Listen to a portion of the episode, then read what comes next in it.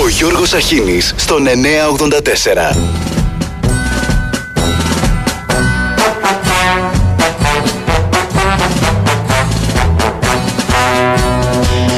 Γιορτάζουμε τη γιορτή των μασκαράδων.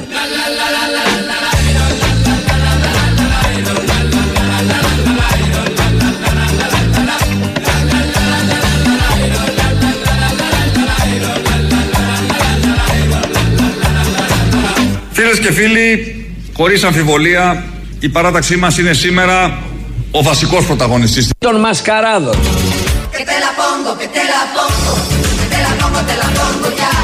Que te la pongo, que te la pongo, que te la pongo y no lo sentirás. Έχοντας όμως την ασφάλεια, θα το τονίσω αυτό, ότι στο σχολείο διεξάγεται ένα ουσιαστικό, θα το τονίσω αυτό, ουσιαστικό, εκπαιδευτικό, θα το τονίσω αυτό, έργο. Και βέβαια όπως έχουμε πει πολλές, φο- όπως έχουμε πει πολλές φορές, Ναι, τι γελάτε, ποιος γελάτε. όπως έχουμε πει πολλές φορές, τα σχολεία μας Ποια γέλασε, την άκουσα. Χαίρομαι που υπάρχει ικανοποίηση από αυτά τα οποία λέω. Εμένα μου άρεσε. Εξάλλου το σχολείο είναι για χαμόγελο και για γέλιο και προσφέρει χαρά. Πού είναι τα πρωτάκια μας, για να σηκώσετε το χέρι σας. Και ευχαρίστηση σε όσους συμμετέχουν στην εκπαιδευτική διαδικασία. Και αναρωτιέμαι. Πού τα βρήκατε αυτά τα φιντάνια; Δηλαδή ξέρετε, αυτή είναι η ομορφιά της δημοκρατίας, να μπορούμε να δεχόμαστε όλες τις απόψεις και να διαχειριζόμαστε κάθε κατάσταση. Αλλά Αυτοί είστε. Αναρωτιέμαι μερικές φορές αν η προηγούμενη κατάσταση στην παιδεία ήταν πραγματικά για γέλια ή για κλάματα.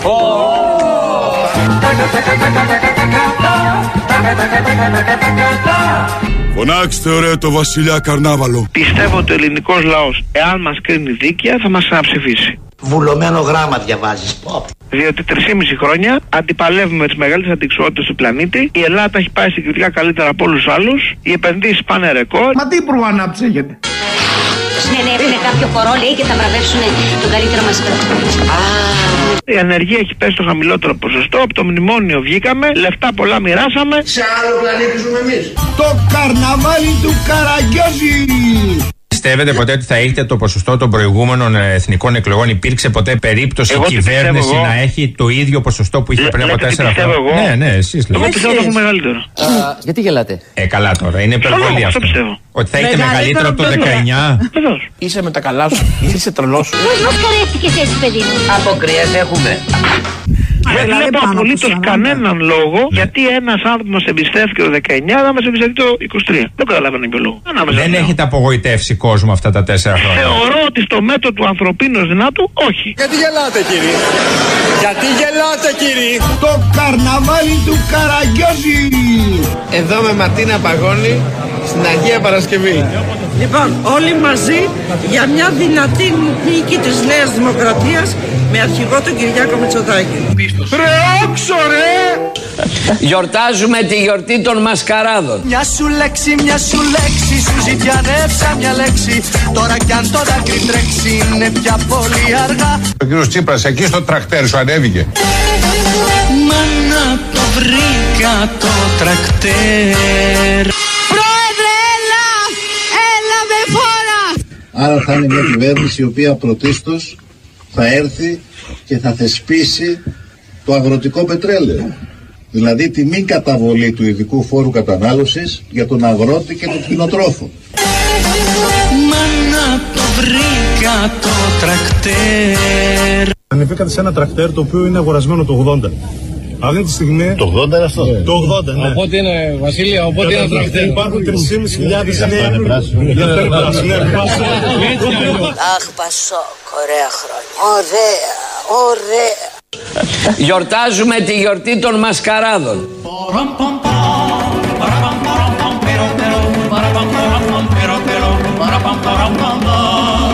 Το βράδυ των εκλογών θα έχει ανατείλει ο πράσινος ήλιος της ελπίδας και της προοπτικής αναγέννηση του Πασόκ.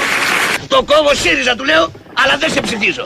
Αν δεν υπάρχει αυτή η ισχυρή επιλογή, Μας χαρέστηκες ρε Ζουμπόβολο.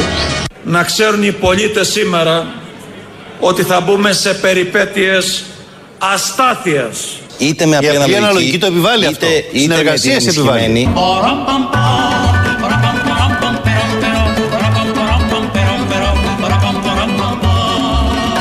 Όταν λέει ότι θέλω και πρώτη εκλογή και δεύτερη εκλογή και τρίτη εκλογή. Αυτό είναι που καταλαβαίνετε εσείς ότι είναι σταθερότητα. Να κάνουμε εκλογικές αναμετρήσεις μέχρι να βγει το σωστό αποτέλεσμα.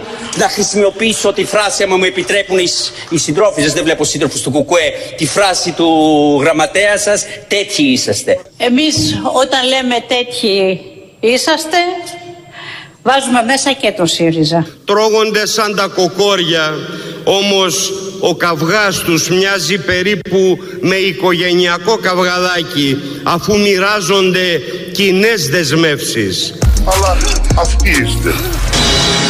Είναι απόκριες. Στο μεταξύ, εμείς θα συνεχίσουμε να είμαστε δίπλα στον πολίτη, να νιώθουμε Πας να πεις στο Μητσοτάκη να μου δώσεις το μισθό του και να του δώσω το μισθό μου. Όχι. Να δούμε πώς θα περάσει. Καθόλου. Αυτό έχω να σου πω μόνο. Α, αφού δεν δίνει τίποτα από παλιό. Μην βρίζεις! Μην βρίζεις! Μην βρίζεις! Ο τραχαλάς, από παλιό τραχαλάς. δίπλα στον πολίτη, να ακούμε Σε έκανε φτωχούς για να μας κολακεύει με τα επιδόματα, δεν τρέπετε λίγο. Δεν τρέπεστε ρε! Μας στοχιάνει και από την άλλη, ελάτε να σας δώσω ψίχουλα. να προσπαθούμε 50 ευρώ να δώσω και θα μου χαρίσει ένα δεκάρικο. Αυτό είναι προσβολή. ώστε οι εκλογές της Άνοιξης να φέρουν μαζί τους και μία νέα Άνοιξη στον τόπο. Στην ευχή στο καλό φύγε σε παρακαλώ Στην ευχή στο καλό να η πόρτα ως εδώ Στοχευμένη στήριξη των πιο αδυνάμων με την υλοποίηση του Market Pass. Μην βρίζεις! Στο διάλο να πας! Μην βρίζεις! Στην ευχή στο καλό φύγε σε παρακαλώ Στην ευχή στο καλό να η πόρτα ως εδώ Η στοχευμένη στήριξη των πιο αδυνάμων αποτελεί μόνιμη κυβερνητική προτεραιότητα. Ξημερώματα. Δίνεις επιδόματα. Έλα μου, πάρ το επίδομα και γέλα μου σ' αγαπώ Κοροϊδία δεν είναι 33 ευρώ.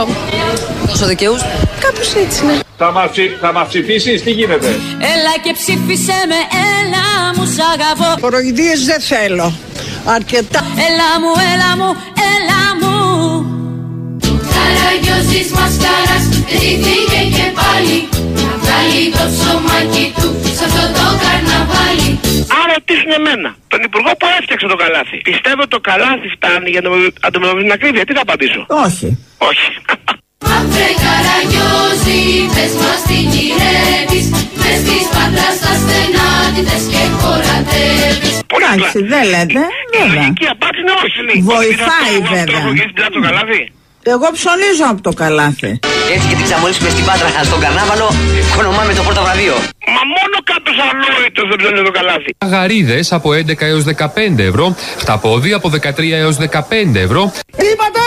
Μα μόνο κάποιος αλόητος δεν ψώνει το καλάθι. Η αναισθησία που τους δέρνει είναι πραγματικά άνω ποταμών. Καραγιόζης φόρεσε Καπέλο και μια μάσκα Βγήκε στις πατράς τα στενά Να σπάσει λίγη πλάκα Μα μόνο κάποιος αλόητος δεν ψώνει το καλάθι. καλαμάρι από 11 έως 13 ευρώ και σουπιές από 10 έως 14 ευρώ. Για να πηγαίνεις με μάτι πια και να μην ψώνεις το καλάθι πρέπει να βέβαια, είσαι εντάξει. άμπλωτος και αλόητος. Κάθε νοήμων άνθρωπος τον πιάνει στη χαμάρα με αυτή τη δήλωση. Αβάρι όμως το πήρανε Στο καραγιόζο χώρι Και από την Πάτρα έφυγε νυχτά μόνο κάποιος αλόητος δεν ψώνει το καλάθι. Καλάθι της νοικοκυράς δεν υπάρχει. Το καλάθι της κοκκινοσκουφίτσας υπάρχει. και όπου ο Μητσοτάκης ο κακός ο λύκος τρώει την κοκκινοσκουφίτσα στο τέλος και το καλάθι μαζί. Πάμε σου λέω να του δίνουμε Εδώ δεν έχει προκοπή Η αξιωματική αντιπολίτευση μιλάει για καθεστώς. Το αρχηγός ΓΕΘΑ Κωνσταντίνος Φλόρο ήταν ο στόχος 519 σε της ΕΕΠ τουλάχιστον από το πρώτο τρίμηνο του 2022. Εσείς και εγώ δεν ξέρουμε ελληνικά. Δεν ξέρουμε τι θα πει καθεστώς. Ο Διογκωστή Χατζηδάκης είχε τεθεί υπό παρακολούθηση από την ΕΕΠ από τις 27 Νοεμβρίου του 2020 έως τις 17 Νοεμβρίου 2021 με κωδικό παρακολούθησης 5046. Ξέρετε εσείς καμία εκλεγμένη κυβέρνηση να είναι καθεστώς; Το SMS απλός τρόπος μπήκε στην ε, ζωή μας για να ε, παρακολουθεί με την καλή έννοια το κράτος πώς και με ποιο τρόπο οι πολίτες ε, βγαίνουν από τα σπίτια τους. Ξέρετε και σε καμία δημοκρατία να είναι καθεστώς; Καθεστώς ήταν δικτατορία. Εγώ την έζησα, ξέρω τι θα πει. Λοιπόν, εγώ ήμουν πολιτικό κρατούμενος 6 μηνών από τη Χούντα. Λοιπόν, και έζησα τα πρώτα. Γιατί γελάτε, κύριε; Γιατί γελάτε, κύριε; Γιατί γελάτε, κύριε; Εγώ την έζησα, ξέρω τι σημαίνει καθεστώ. Και πέρασα τα πρώτα 6 χρόνια της ζωής μου στην εξόδια. Παρακαλώ, παρακαλώ. Γράφτηκε για το δικό σας όνομα Τι κάνεις, σε προκουθούνι. για το όνομα του γιού σας, του Δημάρχου της Αθήνας και της κόρης σας Σιγά, μας πούνε. ότι τα κινητά σας είχαν πληγεί από κακόβουλο ε, λογισμικό Δυστυχώς και εμένα με παρακολουθούν. θα τα στέλνατε στο εξωτερικό να ελεγχτούν. Γεια σου, είμαι ο Κυριάκος Μητσοτάκης. Τα στείλατε, είχατε απάντηση, είναι μολυσμένα, Δεν τα έχετε υπόψη έστειλα, σας; δεν τα έστειλα, αλλά για να είμαι τελείως ειλικρινής, άλλαξα τηλέφωνο. Άλλαξα μωρό μου το τηλέφωνο μου Βρήκα τον παλμό μου Δεν τα έστειλα, αλλά για να είμαι τελείως ειλικρινής, άλλαξα τηλέφωνο. Παιδιά, ένα σοκολατάκι, κάτι. Είμαστε εντάξει, ευχαριστούμε πολύ να είστε καλά. Αλαλούμ, αλαλούμ Αλαλούμ, αλαλούμ Καταθέσαμε σήμερα μαζί με τους υπεύθυνους ε, τομεάρχες του ΣΥΡΙΖΑ μηνυτήρια αναφορά στον εισαγγελέα του Αρίου Πάγου για την κυρία Σοφία Νικολάου, τη Γενική Γραμματέα Αντιεκκληματικής Πολιτικής. Ήρθαν όντως χριστουγεννιάτικα που πουλούσαν μάσκες, Ακούστε με, κυρία λίγο, Νικολάου. ακούστε με. Η συγκεκριμένη Αυτό λέει εταιρεία που αναφορά. αναφέρεται είναι η εταιρεία η οποία είχε προμηθεύσει πρώτα την ελληνική αστυνομία και εν συνεχεία προμήθευσε την, ε, τις φυλακές. Το έκανε για να φάει η κλίκα. Ορίστε. Υπήρξε Πούλησε πρώτα- διαφορετικά. Ε; Πούλησε διαφορετικά. Με άλλες τιμές. Υπήρξαν, προφανώς, ε, προφανώς και υπήρξαν διαφορετικές τιμές, γιατί οι τιμές αλλ- αλλάζανε κάθε μέρα πρώτον. Να φάει η κλίκα. Κα- Χρηματιστηριακές ήταν οι τιμές, δεν το θυμάστε; Ναι, φάγανε, φάγανε.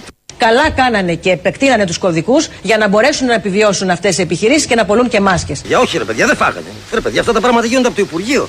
Με πιστός που εγκρίνει ο, υπουργό, ο Υπουργός. με προϋπολογισμούς, με κονδύλια. Λέει ο ΣΥΡΙΖΑ κατηγορεί την κυβέρνηση ότι έκανε 9 δις αναθέσεις. 9 δις στο σύνολο. Εγώ σας λέω ναι ότι έγιναν. Φάγανε από παντού. Φάγανε από τους τοίχους, φάγανε από τις σωλήνες, φάγανε από τα κεραμίδια, φάγανε από τα κουφώματα, φάγανε από τα τσιμέντα, φάγανε από τα πατώματα. Ε; αν με ρωτάγατε αν θα ξανά έκανα την ίδια διαδικασία θα σας έλεγα ναι γιατί κατάφερα να σώσω ανθρώπινες ζωές.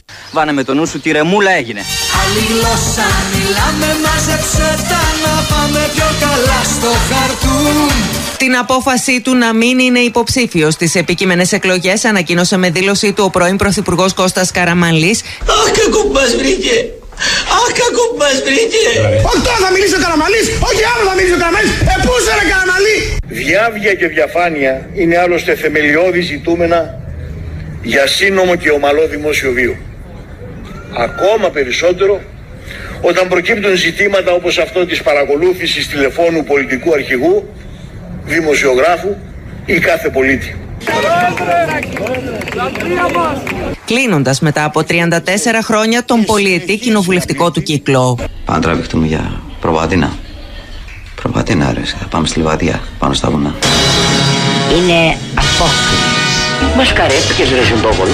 Υπάρχει κάποιος άνθρωπος όλα αυτά τα χρόνια της πολιτικής σου σταθιοδρομίας που στάθηκε δίπλα σου και σου είπε Γιώργο εγώ εδώ κερί αναμένω. Βεβαίως. Ποιος; Κωνσταντίνο Μητσοτάκης και Μαρίκα Μητσοτάκη. Όπα. Όπα, όπα, όπα, όπα Σ' αγαπώ μα δεν σου το πάω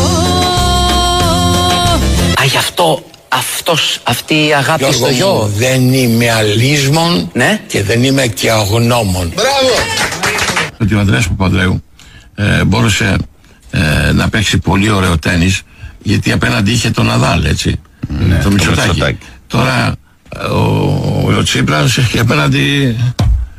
Ε, εντάξει, δεν θέλω να τον προεκλογικά να πω τίποτα για το Μητσοτάκη, αλλά εν πάση περιπτώσει, τι τέννις να παίξει με το Μητσοτάκη. Όπα. Όπα, όπα, όπα, όπα Εγώ στο σπίτι αυτό, στη Ριγίλης, πρέπει να έχω μπει μέσα 3.000 φορές όλα αυτά τα χρόνια. Όπα. Όπα, είπα λέω Όταν έμπαινα εκεί, ο νυν πρωθυπουργός ήταν ακόμα παιδί του γυμνασίου. Τι λέτε; Επομένως λοιπόν ξέρω πολύ καλά την Ε, ο οικογένεια. Κυριάκος ήταν με κοντά παντρολάκια τότε. Ε, βέβαια, βέβαια. Ε; Βέβαια. Τι λέτε; Και φαινόταν Κύριε από Γιώργο, τότε- σας έλεγε πώς το έλεγε. Φαινόταν Ναι. η, η σπιρτάδα του. Εσείς, ε, όχι μόνο για την τώρα, και για τον Κυριάκο. Α, γι' αυτόν καθόλου. Δηλαδή ήταν σαν να έπεσε αστροπελέκι στο κεφάλι μου, άμα μου το είπε. Φαινόταν Ναι. η, η σπιρτάδα του. Τι λέτε; Δεν τέριαζε στην... στο χαρακτήρα του Κυριάκου η Εγώ πολιτική; πρέπει να σας πω ότι και σήμερα που τον βλέπω στην τηλεόραση, στις ομιλίες του, απορώ. Όπα, όπα.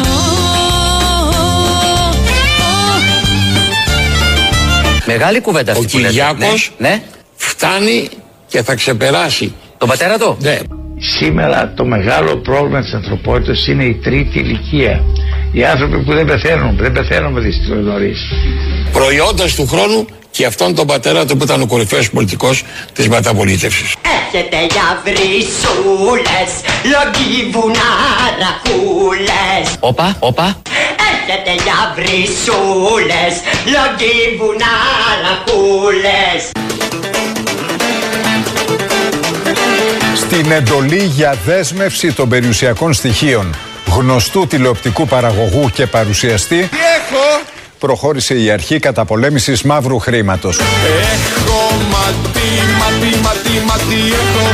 Το πόρισμα της Ανεξάρτητης Αρχής για το ξέπλυμα γίνεται λόγος για φοροδιαφυγή, απάτες και άλλα οικονομικά αδικήματα και οφειλές στο δημόσιο περίπου 20 εκατομμυρίων ευρώ. Τι έχω! Σίγουρα μάτι. Με έχει καρφώσει μάτι, το μάτι, το φοβάμαι το μάτι. Ξεματιάστα, κάνε κάτι, υποφέρω από μάτι, υποφέρω από μάτι, ξεματιάστα, κάνε κάτι. Είναι ταμπού για σας το θέμα της συνεκμετάλλευσης των φυσικών πόρων στην Ανατολική Μεσόγειο; Εγώ δεν έχω κανένα ταμπού, κύριε Σαχίνη. Ο πραγματευτής Και να το πω σωστά; Εγώ δεν έχω κανένα ταμπού, κύριε Σαχίνη.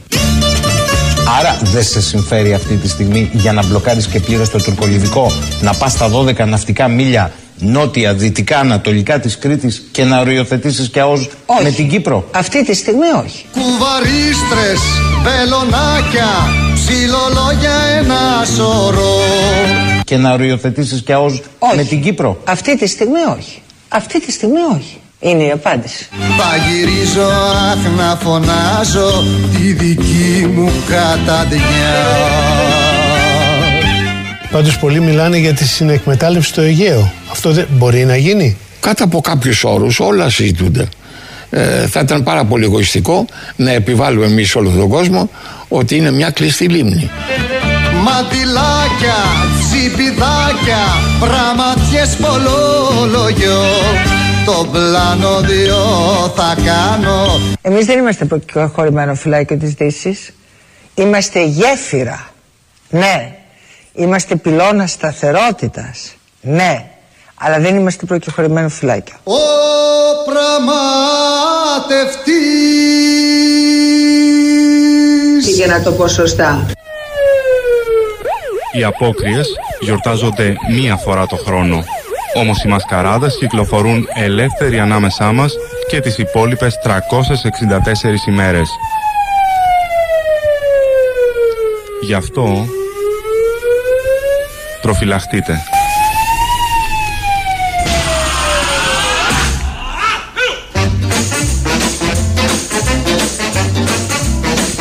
Καλημέρα, καλημέρα.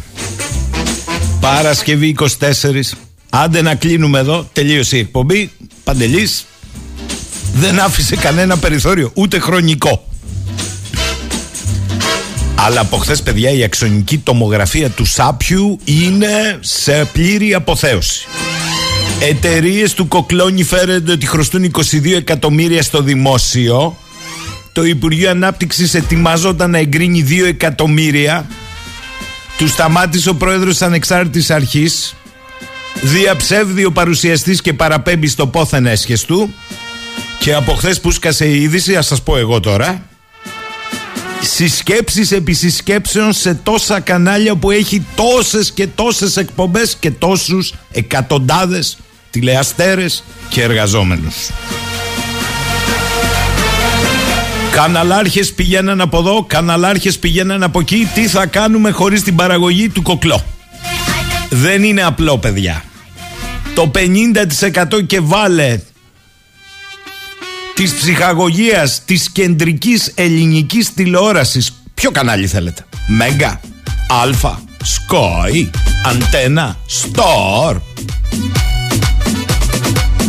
Όλοι με έναν τρόπο έχουν παραγωγές κοκλόνι. Που σημαίνει, περιμέναν τον τρελό να βγάλει το όνομα, δεν λέγαν τίποτα, ο ένας περίμενε τον άλλον, ο συνήθις τρελός ήταν ο Βαξεβάνης και μετά σιγά σιγά όλοι λέγαν για έναν άνθρωπο της showbiz, έναν άνθρωπο της showbiz, μέχρι που βγάλε ο άνθρωπος showbiz ανακοίνωση, οπότε μετά άρχισαν όλοι να λένε για το όνομα.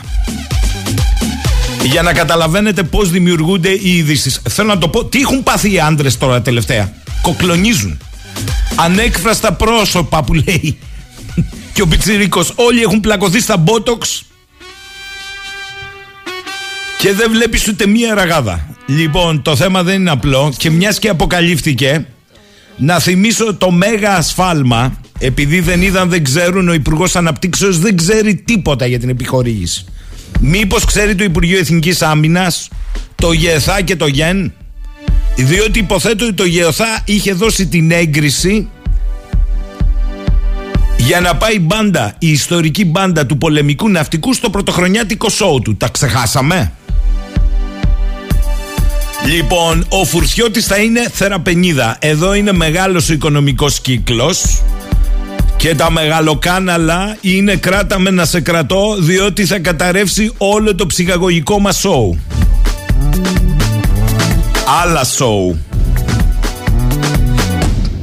Προσέξτε τώρα. Ο φίλος ο Βασίλης Συμβολεογράφος στην Αθήνα λέει: Σας ενημερώνω, αν τυχάνει και δεν το έχετε πληροφορηθεί, ότι όπως γνωρίζω λόγω της επαγγελματικής μου ιδιότητας, υπάρχει εντολή από το τραπεζικό σύστημα προς τους δικαστικούς επιμελητές και δικηγόρους υποθέτω σε αγαστή συνεννόηση με τα αρμόδια κυβερνητικά επιτελεία, να μην ξεκινάει οποιαδήποτε διαδικασία αναγκαστικής εκτέλεσης για την ακρίβεια εξώσεως από εκπληστηριασθένα κινητό, άπαξ και υπάρξει απειλή ότι θα γίνει καταγγελία του σχετικού γεγονότος στα κανάλια. Και λέει ο Βασίλειος Εμβολογράφος προφανώς για να μην υποστεί κανείς κανένα σοβαρό πλήγμα προεκλογικά. Αυτά μέχρι τις εκλογές. Μετά θα αρχίσει το σοου. Λάθος Βασίλη. Ο Βασίλης μου γράφει κιόλα ότι δεν αναλαμβάνει πληστηριασμούς, δεν θέλει να συμμετάσχει σε αυτό το θέαμα. Λάθος, Βασίλη, σε πιάσα αδιάβαστο. Χθες στην Καστοριά σε μικρό ξενοδοχείο έγινε το κουτρούλιο γάμος. Οι εικόνες παίζουν παντού. Και το ωραίο της υπόθεσης της ιστορίας αυτής, της πολύ ωραίας ιστορίας, είναι ότι δεν πήγαν μόνο οι φουσκωτοί των φαντ, πήγε κοντζάμ ομάδα όπικε και έβγαλε έξω το μικρό ξενοδόχο. Καλά πάμε. Καλά θα πάει και αυτό. Εσάλα νέα τώρα. Εσάλα. Καπαμάδες και ταραμάδες και η αποκριάτικη παράσταση χθες στη Βαρδάκιο που θα μπορούσε να είναι και δεκτή αν μες στην τόση πρεμούρα του Υπουργού η κόκκινη γαρίδα που κοστίζει 12 με 14 ευρώ το κιλό και τα καλαμάρια 9 με 12, τα θράψαλα 5 με 6, φάτε θράψαλο, σουπιές 10 με 13 είναι φθηνά. Το ότι το Ινστιτούτο Καταναλωτών είπε ότι δεν φτάνει, δεν βγαίνει μέχρι τη 18η μέρα του μήνα είναι άλλο πράγμα. Θα ήταν για γέλια, αλλά είναι μόνο για φρίκη. Κατά τα άλλα, κάνει τα πάντα. Κουβαλάει τελάρα στη λαχαναγορά, πηγαίνει στα σούπερ μάρκετ, φωτογραφίζεται με χαρτιά υγείας, δίνει σόου στη Βαρβάκιο, κάνει παρέα με τα ψάρια.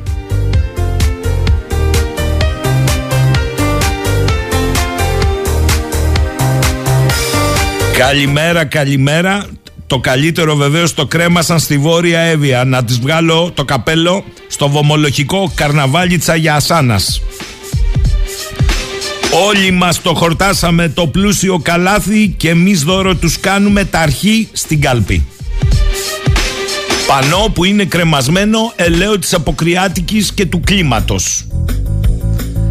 Λοιπόν, πολύ γρήγορα γιατί η Κατερίνα με σμπρώχνει μου λέει πάμε γρήγορα για διάλειμμα πριν το διάλειμμα. Κούλης από Θεσσαλονίκη. Καθημερινά κάθομαι στο γραφείο μπροστά στον υπολογιστή μου για να ακούσω 984. Ακούγοντας την εκπομπή και σχολιάζοντας, συχνά σκέφτομαι. Μα καλά, πόσο μπροστά είμαι. Μετά σπρώχνω λίγο πίσω την καρέκλα, απομακρύνω από την οθόνη και είμαι εντάξει.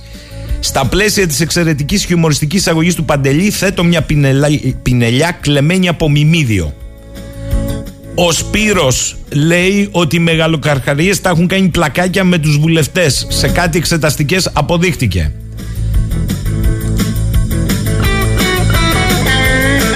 Άλλος φίλος. Μας κοροϊδεύουν μέσα στα μούτρα μας και εμείς καθόμαστε και περιμένουμε την επόμενη καταστροφή που θα μας βρει. Η Νίκη, λατρεμένος παντελής Μπότσης, καλημέρα και καλή Σαρακοστή. Ήταν Σαρακοστιανό, όχι, αποκριάτικο ήταν. Ο Αργύρης, υπερπαραγωγή σήμερα ο Παντελής, καλημέρα από Αντίκυρα. Α, Αντίκυρα, ε. Διωτία. Θα σας μεταφέρω μια απορία του αγαπημένου Μπογιόπουλου. Ποτέ δεν κατάλαβα τα σούργελα κάνουν τα νούμερα ή τα νούμερα κάνουν τα σούργελα. Ο Νικόλας, εκπομπές ψυχαγωγίας είναι τίτλος ευγενίας που δεν νομίζω πως αρμόζουν τον εμετό που προκαλούν τα τηλεσκουπίδια. Το ερώτημα είναι θα βρεθεί πίσω από τα σίδερα ή θα φύγει νύχτα προς εξωτικά νησιά; Να είστε όλοι καλά από Μεσολόγγι, λέει η Βιβί, για τον Παντελή. Συγχαρητήρια. Επί του πιεστηρίου. Πριν από λίγο εκδόθηκε η απόφαση του ειδικού δικαστηρίου. Ένοχοι κρίθηκαν οι κύριοι Νίκος Παπάς και Χρήστος Καλογρίτσας για το διαγωνισμό για τις τηλεοπτικές άδειες το 2016. Ομόφωνα ένοχο έκρινε το ανώτατο ειδικό δικαστήριο τον πρώην Υπουργό Επικρατείας Νίκο Παπά και με την ίδια απόφαση ομόφωνα ένοχος κρίθηκε και ο επιχειρηματίας Χρήστος Καλογρίτσας. Άνοι... Κλείνει το τριώδιο, δεν άνοιξε. Κλείνει. Καλά πάμε. Λοιπόν, λέει η Ελένη εδώ, καταπληκτικός ο Παντελής για άλλη μια φορά. Συγχαρητήρια πολλά σε όλους σας. Λόγω εποχής αποκριάς, νομίζουμε εμείς ότι ζούμε μια κανονικότητα. Εμάς μας παίρνουν τηλέφωνα χίλια για 100 ευρώ, αυτούς κανένας. Καρατζαφίρερ προφήτης και ειδικός για τα πάντα. Η Ντόρα, η μικρή εξερευνήτρια. Κάποιος πρέπει να πει σε αυτόν τον υπουργό που σκούζει συνεχώς χρόνια τώρα. Ψωνίζουμε τα πιο φθηνά προϊόντα. Γιατί δεν βγαίνουμε απλά, αυτό τα εξαφάνισε, δεν τα βρίσκουμε φθηνά, τώρα δεν τα βρίσκουμε καθόλου. Ελπίζω με το χαρταετό να πετάξουμε και όλη αυτή την πίχλα. Ευχαριστούμε πολύ όλους. Καλές αποκριές, ψηλά ψηλά το χαρταετό. Ο Νίκος λέει: Ω λαός έχουμε ό,τι αξίζουμε και επειδή τελευταίο δείκτης αξίας μας στο χρηματιστήριο ανθρωπίνων αξιών δεν εμφανίζει ανωδικές τάσεις, πάλι μια από τα ίδια θα έχουμε μετά τις εκλογές. Αυτή τη φορά πιθανόν θα είναι ποικιλία σαν αυτές που πίνουν οι Ελληνάρες με το ουζάκι τους στην παραλία. Ο Σπύρος λέει να ψηφίσουμε όλοι κουκουέ να, για να κυβερνήσει, να δούμε τι θα κάνει και αυτό, μήπως θα είναι καλύτερα. Ο Αργύρης, καλημέρα από Αλεξανδρούπολη. Σε λίγες εβδομάδες θα γεννηθεί η κόρη μου με το καλό Αργύρη. Θα θυμηθώ πάλι τους αγώνες που έκανα πριν τέσσερα χρόνια να ανανουρίζω και να κοιμίζω το γιο μου στην ώρα του για να χαλαρώνουμε κι εμείς λίγο. Οπότε κάτω τα χέρια από τον κοκλόνι, ο τύπος κοιμίζει ένα ολόκληρο έθνος. Respect στον Παντελή Αργύρης Αλεξανδρούπολη. Καλημέρα σας και καλό τριήμερο. Απαιτούμε εκπομπή αντιθέσεων με καλεσμένο τον Κοκλόνι. Έχουν πολλά ερωτήματα εδώ, δεν γίνεται να τα αφήσουμε έτσι. Επίσης, έχετε εκεί στο Crete TV έχετε παραγωγή Κοκλόνι. Όχι. Παντελή, μήπως είσαι παραγωγή Κοκλόνι. Άρε, Παντελή. Πού πάει αυτός ο κόσμος, Θεέ μου; Θεωρώ πάντως ότι με 22 εκατομμύρια υποτιθέμενο χρέος δεν ξέρω αν έχει αποδειχτεί. Άνετα μπαίνει σε ένα κόμμα και ξενιάει το πράγμα. Παιδιά, τι φαντάζεστε; Πώς πληρώνονται αυτές οι παραγωγές; Από τα μεγαλοκανάλια. Λευκά ή μαύρα. Εδώ είναι ένα ερώτημα. Μπορεί να είναι ο κομιστής. Κάρμεν, καλημέρα. Όλη η τρεμουλέ τους δεν είναι ποιος θα πάρει την εξουσία. Αυτό είναι προαποφασισμένο. Άρα η ψήφος του λαού δεν τους είναι απαραίτητη. Τον εκμαυλίζουν για να τον κάνουν συνένοχο στα σχέδιά τους. Αυτοί έχουν τα καταδίωκτο και ο ψηφοφόρος στην ενοχή. Λοιπόν, σήμερα κλείνουμε 365 ημέρες από την έναρξη, πώς το λέγει ο Πούτιν, των ειδικών επιχειρήσεων, δηλαδή της επέμβασης στην Ουκρανία, ένα χρόνο πόλεμος. Ένα χρόνο μετά όλοι έχουν γκώσει για να βρεθεί μια διέξοδος, ένα φως στο τούνελ. Κάνουν ό,τι μπορούν, για, όχι για ειρήνη, για μια έστω κατάπαυση του πυρός. Από εδώ και από εκεί και από πάνω και από κάτω. Ο ένας φεύγει, αναστέλει την παρουσία τους στη Start 2, ο άλλος βγάζει μισό τρεις για νέα όπλα και η ζωή συνεχίζεται, εκτός από αυτούς που τη χάνουν. Και φυσικά τα απόνερα αυτής της ιστορίας με επίκεντρο την Ουκρανία επηρεάζουν την Ανατολική Μεσόγειο και τις ελληνοτουρκικές σχέσεις. Πάμε πολύ γρήγορα, τον έχουμε και περιμένει. Στο νομικό και διδάκτορα του Δημοσίου Δικαίου και της Πολιτικής Επιστήμης στο Αριστοτέλειο, τον κύριο Θέμη Τζίμα. Καλημέρα, κύριε Τζίμα. Γεια σας, καλημέρα σας. Κύριε Τζίμα, ένας χρόνος σήμερα. Μπορούμε να πούμε ότι έχουμε κάποια βασικά συμπεράσματα από τα τεκτενόμενα στην Ουκρανία για να δούμε το μετά; Σίγουρα. Ε, πρώτα απ' όλα έχουμε ένα χρόνο ρωσικής στρατιωτικής επιχείρησης, της ρωσικής ειδικής στρατιωτικής επιχείρησης, αλλά 9 χρόνια πολέμου από το 2014. Ε, κατά τη δική μου προσέγγιση, και όχι μόνο δική μου, ε, ο πόλεμος, η, η ρωσική επιχείρηση είναι η πιο πρόσφατη και η πιο οξία φάση ενός πολέμου που ξεκίνησε με μια επιχείρηση αλλαγής καθεστώτος στο Κίεβο ε, κατ' εντολή ε, των Ηνωμένων Πολιτειών και με την ε, βοήθεια της Ευρωπαϊκής Ένωσης. Ε, αυτό είναι πολύ σημαντικό για να έχουμε μια ευρύτερη οπτική στα γεγονότα. Δεύτερον, ο πόλεμος αφορά την Ουκρανία αλλά γίνεται και με επίκεντρο την Ουκρανία και επίδικο το νέο πλανήτη, τη νέα αρχιτεκτονική στον πλανήτη, αν θα παραμείνει αμερικανοκεντρική ή αν θα γίνει αυτό που λέμε πολυκεντρική τουλάχιστον για ένα ορισμένο χρονικό διάστημα με πρωταγωνιστικό το ρόλο της Ασίας. Το τρίτο είναι, που είναι πολύ άμεσο και πολύ σημαντικό, ότι έχουν, έχει μαζευτεί το μεγαλύτερο μέρος των προϋποθέσεων για μια ακόμη μεγαλύτερη κλιμάκωση του πολέμου.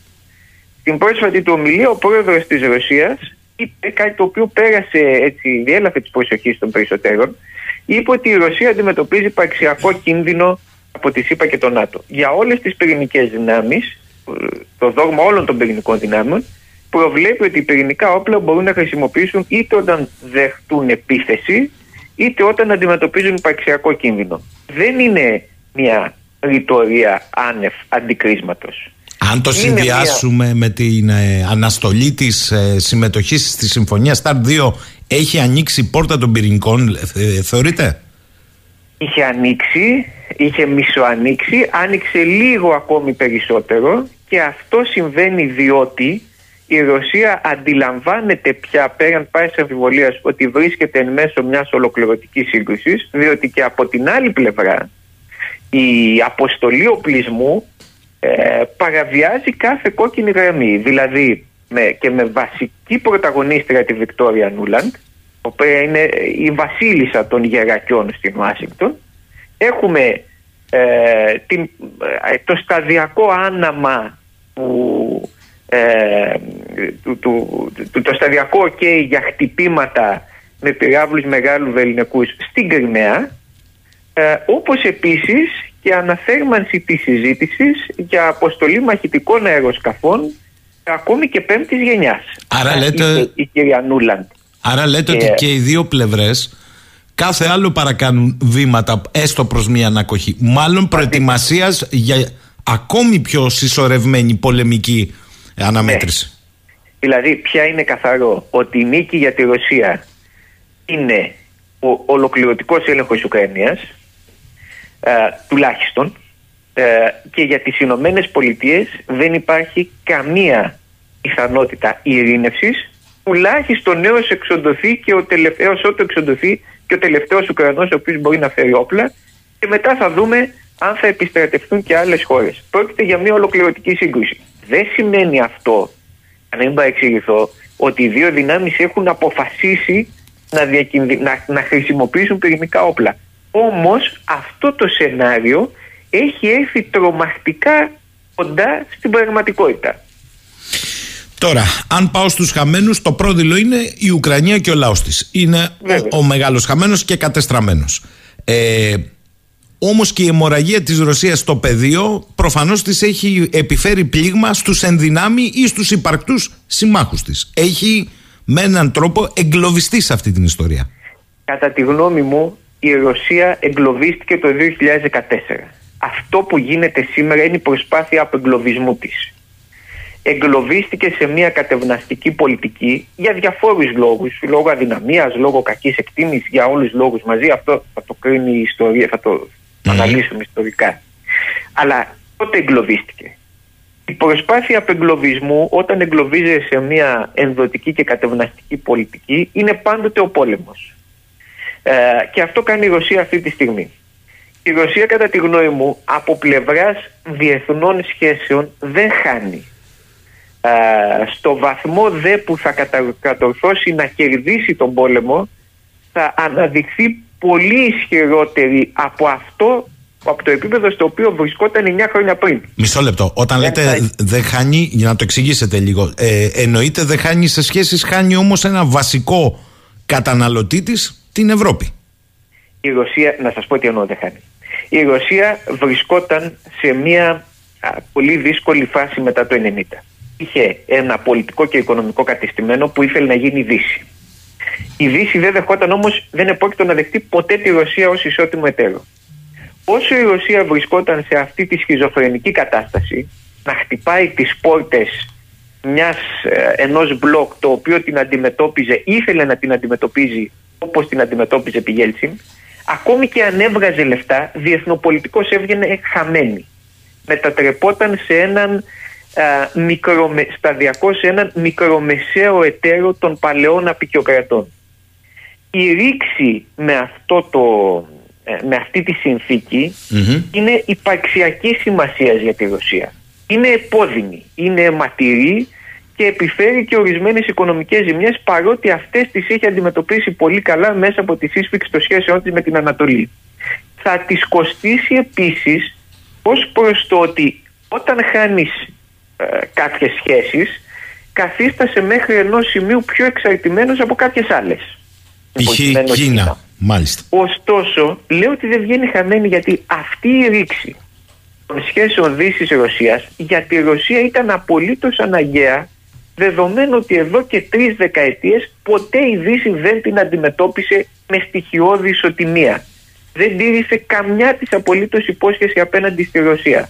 Επομένως η Ρωσία κάνει καθυστερημένα, εξού και πιο αιματηρά, το βήμα το οποίο έπρεπε να έχει να κάνει και θα έπρεπε να μπορεί να κάνει αν δεν είχε διαλύσει τη Σοβιετική Ένωση ε, 30 χρόνια πριν. Υπ' αυτή την έννοια δεν χάνει ότι επιστρέφει σε ένα δρόμο ο οποίος είναι αναγκαίος από υπαρξιακής απόψεως για αυτό. Λέει εδώ ο φίλος ο Νίκος. Είναι προφανές, κύριε Τζίμα, πως ο πόλεμος έχει βαλτώσει για τη Ρωσία και πλέον ό,τι κερδίζεται, κερδίζεται με πολύ αίμα και με απελπιστικά αργό τρόπο. Τι πιστεύετε για τις δυνατότητες του ρωσικού στρατεύματος, Έχουν πρόβλημα στρατηγικής, πρόβλημα δύναμης και τεχνολογίας, πρόβλημα επισητιστικό τροφοδοσίας; Γιατί δεν επέλεξαν έναν ο- ολοκληρωτικό πόλεμο, Μήπως υπάρχει κάτι άλλο που τους ε, κρατάει πίσω περισσότερο και σχετίζεται με τις εσωτερικές κοινωνικές ισορροπίες; Ε, πολύ ωραία η, η ερώτηση, Παύλα, τοποθέτηση. Ε, σίγουρα ο ρωσικός στρατός έχει ζητήματα διοίκησης. Αυτό φαίνεται από το γεγονός ότι αυτή τη στιγμή, και είναι πολύ ξεκάθαρο, έχουμε τουλάχιστον δύο παράλληλες δομές, Βάγνερ και τις επίσημες ρωσικές, τον, τον εθνικό ρωσικό στρατό, ας πούμε, ε, που δεν ξέρουμε πώς ακριβώς συντονίζονται και πού συντονίζονται. Αυτή είναι α, μια ενδεικτική μια, μια εντελώς χαρακτηριστική προβληματική κατάσταση η οποία δυσκολεύει τη ρωσική προσπάθεια σε όλα τα επίπεδα. Δεν νομίζω ότι είναι τόσο ζήτημα τεχνολογίας όσο είναι ζήτημα συντονισμού και διοίκησης. Αυτό προκύπτει από το γεγονός ότι ο πόλεμος είναι η συνέχεια της πολιτικής και με άλλα μέσα και η Ρωσία ως μια καπιταλιστική χώρα μπήκε σε αυτό τον πόλεμο σε αυτή την, και το 2014 αλλά και τώρα προσπαθώντας όσο το δυνατόν λιγότερο να διαταράξει τα κατεστημένα οικονομικά συμφέροντα στο εσωτερικό της. Ε, το αποτέλεσμα αυτού είναι ότι ακόμη και σήμερα το άγχος του Πούτιν και το είπε και ο ίδιος είναι να μην διαταράξει την εσωτερική οικονομική ζωή εν μέσω πολέμου το οποίο όμως εμπεριέχει μια αντίφαση. Δεν μπορεί να διεξάγει σε έναν ολοκληρωτικό υπαρξιακό πόλεμο χωρίς ολοκληρωτικά μέσα και χωρίς πολεμική οικονομία. Μάλιστα. Καλείται ο Πούτιν να διαχειριστεί αυτήν την κατάσταση και είδαμε ένα πολύ ενδιαφέρον στοιχείο στην ομιλία του το σαϊκασμό του έναντι αυτών των ελίτ που είχαν παρκάρει τα λεφτά τους στη Δύση όπου σχεδόν είπε πόσο χάρηκαν όλοι οι Ρώσοι για το γεγονός ότι τα χάσαν παρότι βεβαίως αυτές οι ελίτ στήριξαν το καθεστώς Γέλτσιν το οποίο ανέβασε τον Πούτιν στην εξουσία. Θέλω να πω ότι ο ίδιος ο πόλεμος αλλάζει κατά ένα μέρος τον εσωτερικό συσχετισμό μέσα στη Ρωσία και εκεί υπάρχει το κρίσιμο ζήτημα εάν το σύστημα Πούτιν, εάν το πολιτικό σύστημα στη Ρωσία θα μπορέσει να αποκτήσει μια τέτοια λαϊκή βάση και τέτοιες κοινωνικές δυνάμεις υποστηρικτικές ώστε να κατορθώσει να αλλάξει κατά ένα μέρος και το οικονομικό κατεστημένο. Μάλιστα. Τώρα, από την άλλη, στην Ουκρανία, ένα πρώτο συμπέρασμα πέρα από την ανθρωπιστική καταστροφή και των υποδομών είναι ότι έχεις πλέον γαλβανισμένες τρεις επόμενες γενιές με αντιρωσικό μένος. Ε, αυτό που λέτε είναι σωστό ότι σίγουρα ένα κομμάτι Ουκρανών βεβαίως είναι ένα ερώτημα πόσοι από αυτούς θα μείνουν στη χώρα τους ε, είναι, ε, θα ζυμωθούν ε, σε αυτή τη λογική αλλά το πρόβλημα της Ουκρανίας είναι το εξής. Η Ουκρανία το είχαμε πει και άλλη φορά και μαζί είναι ε, χαρακτηριστικό παράδειγμα του τι παθαίνουν οι χρήσιμοι λύθοι της ιστορίας. Λυπάμαι που το λέω για ένα λαό που υποφέρει, αλλά είναι τόσο κοινικό και τόσο απλό.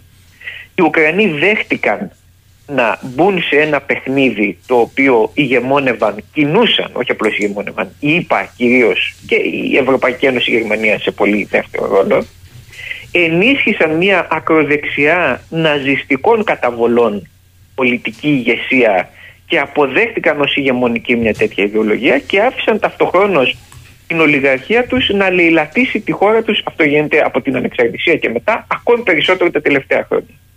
Δηλαδή μετατράπηκαν σε ένα νατοϊκό φερέφωνο όχι μόνο ε, σε ό,τι αφορά τις εκφωνούμενες πολιτικές αλλά σε ό,τι αφορά και τις υλοποιούμενες πολιτικές.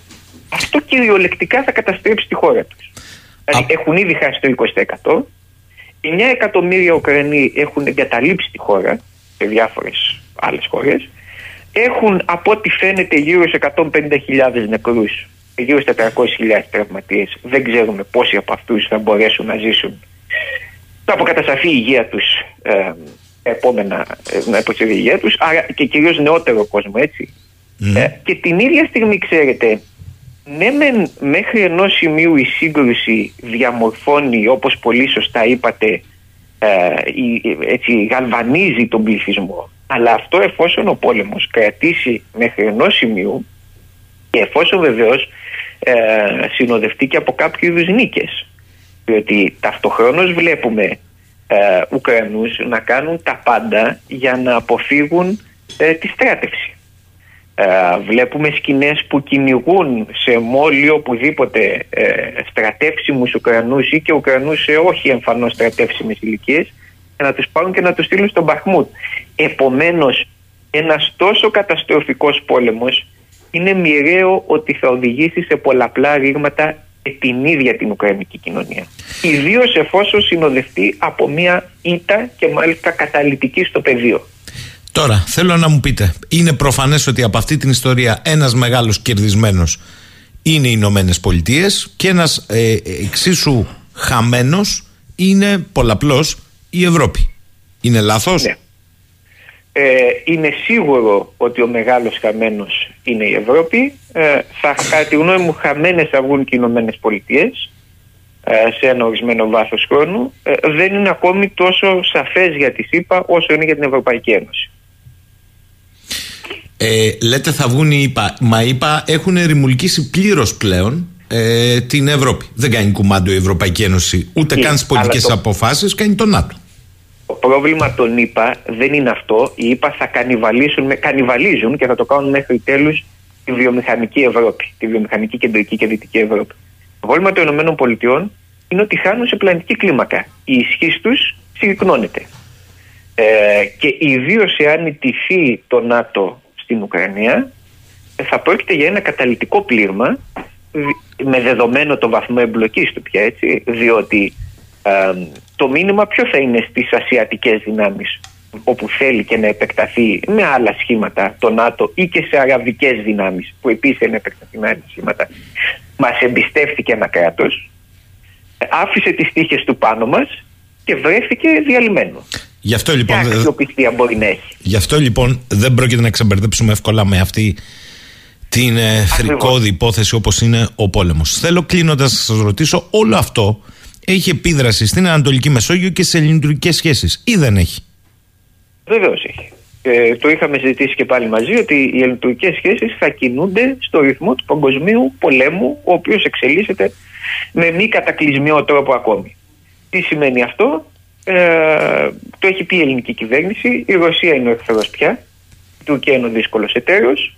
η, η, η κυρία Μπακογιάννη ε, πρόσφατα και σε εσάς έδωσε έτσι μια συνέντευξη όπου περιέγραψε πάρα πολύ καλά την πολιτική όχι μόνο της Νέας Δημοκρατίας και άλλων κομμάτων που λέει ότι, η οποία λέει ότι τώρα με αφορμή και τους σεισμούς και την αλληλεγγύη που νιώθουμε απέναντι στους λαούς της Τουρκίας και της Συρίας, εν προκειμένου της Τουρκίας, ήρθε η ώρα να κάνουμε εμείς λίγο ακόμη πίσω. Το ερώτημα βεβαίως είναι ότι θα κάνουμε πίσω από τι η Τουρκία με όλη τη συμπάθεια που νιώθουμε για τον τουρκικό λαό ε, πραγματικά και ο πλευράς μου είναι πάρα πολύ μεγάλη. Ε, δεν έχει αναιρέσει σε τίποτα την εξωτερική της πολιτική έναντι της Ελλάδος. Δηλαδή όλα, αμφισβήτηση κυριαρχίας, κυριαρχικών δικαιωμάτων, το οικολιβικό σύμφωνο όλα παραμένουν ενισχύ.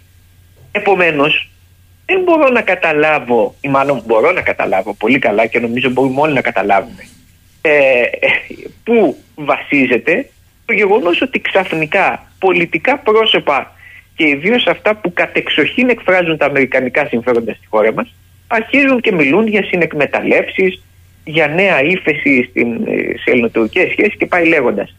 Ήφεση στις σχέσεις Ελλάδος και Τουρκίας σημαίνει να λύσουμε ορισμένα προβλήματα κυρίως με το να αναιρεθούν διεκδικήσεις εις βάρος της κυριαρχίας μας και εις βάρος του ελληνισμού. Η ύφεση δεν σημαίνει ότι επειδή μια χώρα αντιμετωπίζει ένα τεράστιο οικονομικό πρόβλημα παραβιάζει ε, τον αέριο χώρο ε, λιγότερο από ό,τι τον παραβιάζει πριν. Ε, και έχει επίδραση και στο Κυπριακό να φανταστώ, ε. Η Κύπρος, θα δούμε βέβαια την πολιτική του νέου Πρόεδρου, έχει κάνει μια επιλογή ε, να ταυτιστεί σχεδόν απολύτως με τις ΗΠΑ. Είμαι σίγουρος ότι οι ελληνικές κυβερνήσεις έχουν βάλει και εκείνες, όπως και άλλες ευρωπαϊκές, το χέρι τους σε αυτή την πολιτική. Ε, πρόκειται για πάρα πολύ επικίνδυνη και ανιστόρητη στροφή της κυπριακής πολιτικής. Ε, φοβάμαι ότι θα συνεχίσει αυτό το τέμπο. Βεβαίως ξέρετε, ιδίως η Κύπρος αλλά και το ελληνικό κατεστημένο, ε, το οικονομικό, όταν θα δει τυχόν ήττα του ΝΑΤΟ στην Ουκρανία, θα βρεθεί μπροστά σε απανοτά σοκ και εκεί μπορεί να δούμε και οβιδιακές μεταμορφώσεις, να βλέπουμε φιλοαμερικανούς πολιτικούς να μας μιλούν για πολυκεντρισμούς και ούτω καθεξής όπως και ακαδημαϊκούς.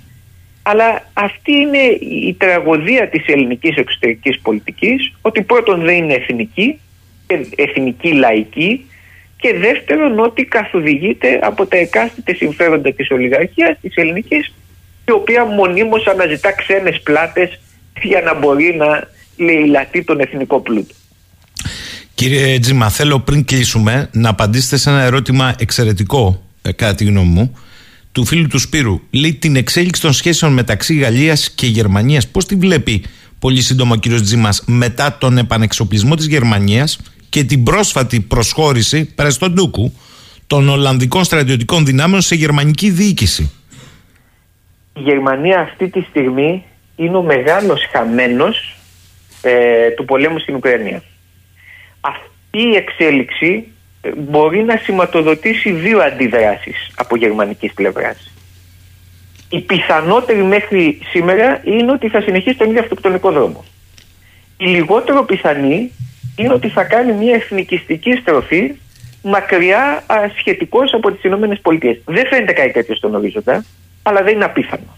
Λοιπόν, α, στη μεν πρώτη περίπτωση έχουμε μια σταθερή πορεία προς τα κάτω του ισχυρότερου εκ των δύο εταίρων της Γερμανίας, τον οποίο όμως ακολουθεί προς τα κάτω και η Γαλλία. Στη δεύτερη περίπτωση θα έχουμε μεταφορά του ρήγματος και στις σχέσεις των δύο κρατών. Αυτή τη στιγμή όμως φαίνεται ότι και οι δύο χώρες πηγαίνουν προς το βυθό. Ε, και ένα πονηρό ερώτημα της φίλης Μαρίας επιστρέφει στο Κυπριακό αν έχετε μία γνώμη πολύ σύντομα να μας τη δώσετε. Λέει, ακούω από Έλληνες πολιτικούς που επαναφέρουν το όραμα ρημούλκησης της Τουρκίας στην Ευρωπαϊκή Ένωση. Ασχέτως αν η Τουρκία έχει κουνήσει μαντίλι ακόμη και στους Αμερικανούς εν μέρη. Ε, παρόλα αυτά λέει, ας υποθέσουμε ότι μπαίνει στην Ευρωπαϊκή Ένωση. Με κατεχόμενη την Κύπρο, τι ακριβώς θα συμβεί, έχουμε καταλάβει λέει τι λέμε; Δεν θα μπει η Τουρκία στην Ευρωπαϊκή Ένωση. Προς το παρόν τουλάχιστον. Εννοώ προς το παρόν ως αυτή την ιστορική συγκυρία. Ούτε η Τουρκία ενδιαφέρεται να μπει στην Ευρωπαϊκή Ένωση, ούτε η Ευρωπαϊκή Ένωση μπορεί να εντάξει την Τουρκία. Η μόνη περίπτωση που αυτό θα μπορούσε να συμβεί θα ήταν μια συνθήκη ουσιαστικά ταχείας αποδόμησης της Ευρωπαϊκής Ένωσης όπως τη γνωρίζουμε και ευθείας μετατροπής της και, και επισήμως, ακόμη πιο επισήμως από ό,τι είναι ήδη, σε ένα πολιτικό σκέλος του ΝΑΤΟ το οποίο δεν μπορώ να δω γιατί θα το χρειαζόταν και το ΝΑΤΟ. Κανείς δεν αντέχει την Τουρκία στην Ευρωπαϊκή Ένωση, ούτε η Τουρκία αντέχει να μπει στην Ευρωπαϊκή Ένωση. Κατά είναι απολύτως σωστός ο προβληματισμός της ακροάτριας, αλλά νομίζω ότι αυτό το ενδεχόμενο δεν το θεωρεί κανείς ως πιθανό.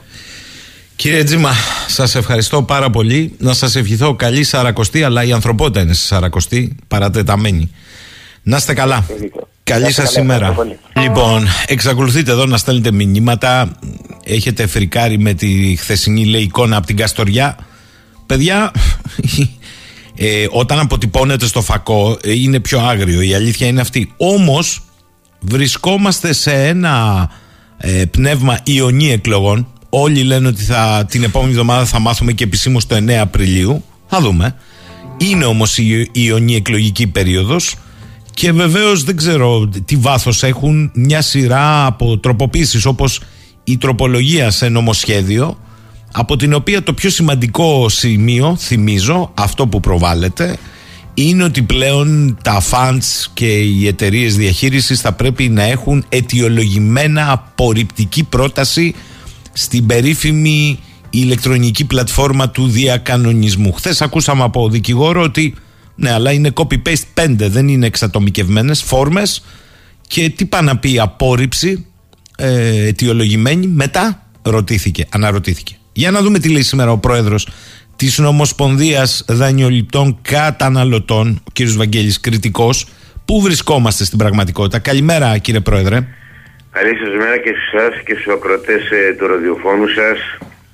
Ε, θα σας πω προς τη συγκεκριμένη ε, τροπολογία ό,τι αλλάζει θα πω ότι από όμως είναι καλοδεχούμενο έστω και αν είναι στο ελάχιστο. Mm-hmm. Επί της ουσίας όμως θα σας πω ότι δεν αλλάζει το τοπίο. Θα μου πείτε γιατί. Πρώτον, διότι εξακολουθεί να μην υπάρχει υποχρεωτικότητα. Δηλαδή, από τη στιγμή που ο δανειολήπτης θα μπει στην πλατφόρμα και μέσω των αλγορίθμων θα κάνει κλήσεις στην άλλη πλευρά, η άλλη πλευρά δεν είναι υποχρεωμένη να προσέλθει. Εάν προσέλθει θα είναι υποχρεωμένη να αιτιολογήσει την όποια απόρριψη της πρότασης ρύθμισης του δανειολήπτη. Α, δεν είναι υποχρεωμένη να προσέλθει. Δεν είναι, ε, δεν είναι υποχρεωμένη. Στην τροπολογία μέσα δεν αναφέρεται η υποχρεωτικότητα προσέλευσης, αναφέρεται η υποχρεωτικότητα αιτιολόγησης απόρριψης ε, του αιτήματος ρύθμισης. Το πρώτο δεδομένο. Το δεύτερο δεδομένο. Ε, έχει παρατηρηθεί ότι στο 95% των περιπτώσεων, μόλις κάποιος δανειολήπτη ε, ανέβει στην πλατφόρμα, να το πω απλά, έτσι καθημουλωμένη και καλέσει την άλλη πλευρά που είναι τα φάση και τα services, η πρώτη, η πρώτη αντίδραση τους ποια είναι; Α, αποστέλνουν αμέσως ή διαταγές πληρωμής ή κατασχέσεις ανάλογα στο στάδιο που είναι ο καθένας ή προγράμματα πληστηριασμού.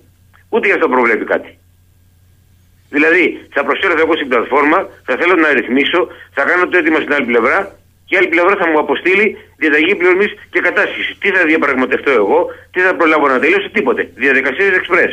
Ούτε δηλαδή προβλέπει ότι με το κάποιος που κάνει το αίτημα να πρέπει υποχρεωτικά να αναστέλλονται και να παγώνουν όλα τα μέτρα αναγκαστικής εκτέλεσης. Με ασφαλιστικές δικλείδες βεβαίως. Για μην το εκμεταλλευτούν ε, η μόνιμη καραμέλα, η στρατηγική κακοβλιότητα στι ασφαλιστικές δικλείδες. Να έχει συγκεκριμένο χρονικό διάστημα που θα είναι υποχρεωμένος και ο δανειολήπτης ε, στη, στη συγκεκριμένη περίπτωση να εκπληρώσει τις υποχρεώσεις, δηλαδή αποδέσμευση στοιχείων, προτάσεις κλπ. Επομένως, όταν, όταν δεν έχω αυτά τα δύο προαπαιτούμενα, δηλαδή ότι με το κάποιος που κάνει το αίτημα να παγούν τα μέτρα αναγκαστικής εκτέλεσης και πληστηριασμοί, και δεύτερον να είναι υποχρεωμένη η άλλη πλευρά να προσέλθει, αυτόματα εάν θέλετε, αυτό το θετικό εγώ να το δεχτώ ότι θα έχω μια ε, αιτιολογημένη απόρριψη έρεται. Δηλαδή δεν παράγει κάποιο θετικό άμεσο αποτέλεσμα. Άρα μια τρύπα στο νερό, αυτό μου λέτε. Αυτό σας λέω, ναι βεβαίως. Ε, τώρα κύριε Πρόεδρε, ε, στην πραγματικότητα τι είναι αυτό που θα μπορούσε να επαναφέρει, προσέξτε τη διατύπωση, τη συζήτηση επί της ουσίας; Διότι ε, εδώ τρέχουν, ε, είδαμε χθες και τις εικόνες αυτές τις θλιβερές από την Καστοριά, όπου πολλοί αναρωτήθηκαν τι ρόλο είχε η Όπκε ε, εκεί να παρέμβει. Για λογαριασμό του On Funds, αλλά τι πρέπει να συμβεί για να ξαναγυρίσει η συζήτηση στην ουσία; Δηλαδή, πώς μπορεί εδώ έχει φτάσει σε ένα διέξοδο για τους 700.000 που έχετε πει όχι για τα fans και τους servicers οι οποίοι κρατούν τον τόνο και την πακέτα καθημερινά τι πρέπει να γίνει άμεσα; Πρώτον, αυτά που σας προανέφερα, δηλαδή στο μοναδικό εργαλείο που υπάρχει αυτή τη στιγμή στην πλατφόρμα του εξοδεκαστικού, να υπάρχει η υποχρεωτικότητα ε, ανταπόκρισης, φαν και σέρβις να είναι υποχρεωμένοι, εάν δεν ανταποκρίνονται να έχουν βαρύτατες κυρώσεις και οικονομικές και ποινικές, πρώτο δεδομένο. Δεύτερο δεδομένο, με το που κάποιος δανειολήπτη κάνει έτοιμο μέσω του εξοδεκαστικού να παγώνουν αυτόματα τα μέτρα αναγκαστική εκτέλεσης σε όποιο στάδιο και να βρίσκονται για συγκεκριμένο χρονικό διάστημα, που θα οριστεί δηλαδή μέχρι να ολοκληρωθεί η διαδικασία του εξοδεκαστικού που θα πρέπει να είναι σε ορισμένο χρονικό διάστημα, όχι εσάι ένα μήνας, δύο μήνες, τρεις μήνες. Τρίτον, βεβαίως σωστό να υπάρχει η αιτιολογημένη έκθεση και επειδή άκουσα και τον προλόγο σας που θα μας χρησιμεύσει η αιτιολογημένη αυτή λοιπόν απόρριψη χρησιμεύει πρώτον χρυσά συναλλακτικά ήθη. Δεύτερον, εκβίαση. Τρίτον, καταπάτηση του, ε, καταπάτηση του κώδικα τραπεζικής ιδιωτολογίας. Τέταρτον, ε, ε, ε, νόμος περί προστασίας ε, των καταναλωτών. Υπάρχει σωρία, σωρία μετά άρθρων κανονικών διατάξεων και κανονισμών που μπορεί να χρησιμοποιήσει ο δανειολήτη με βάση αυτή την απόρριψη ναι.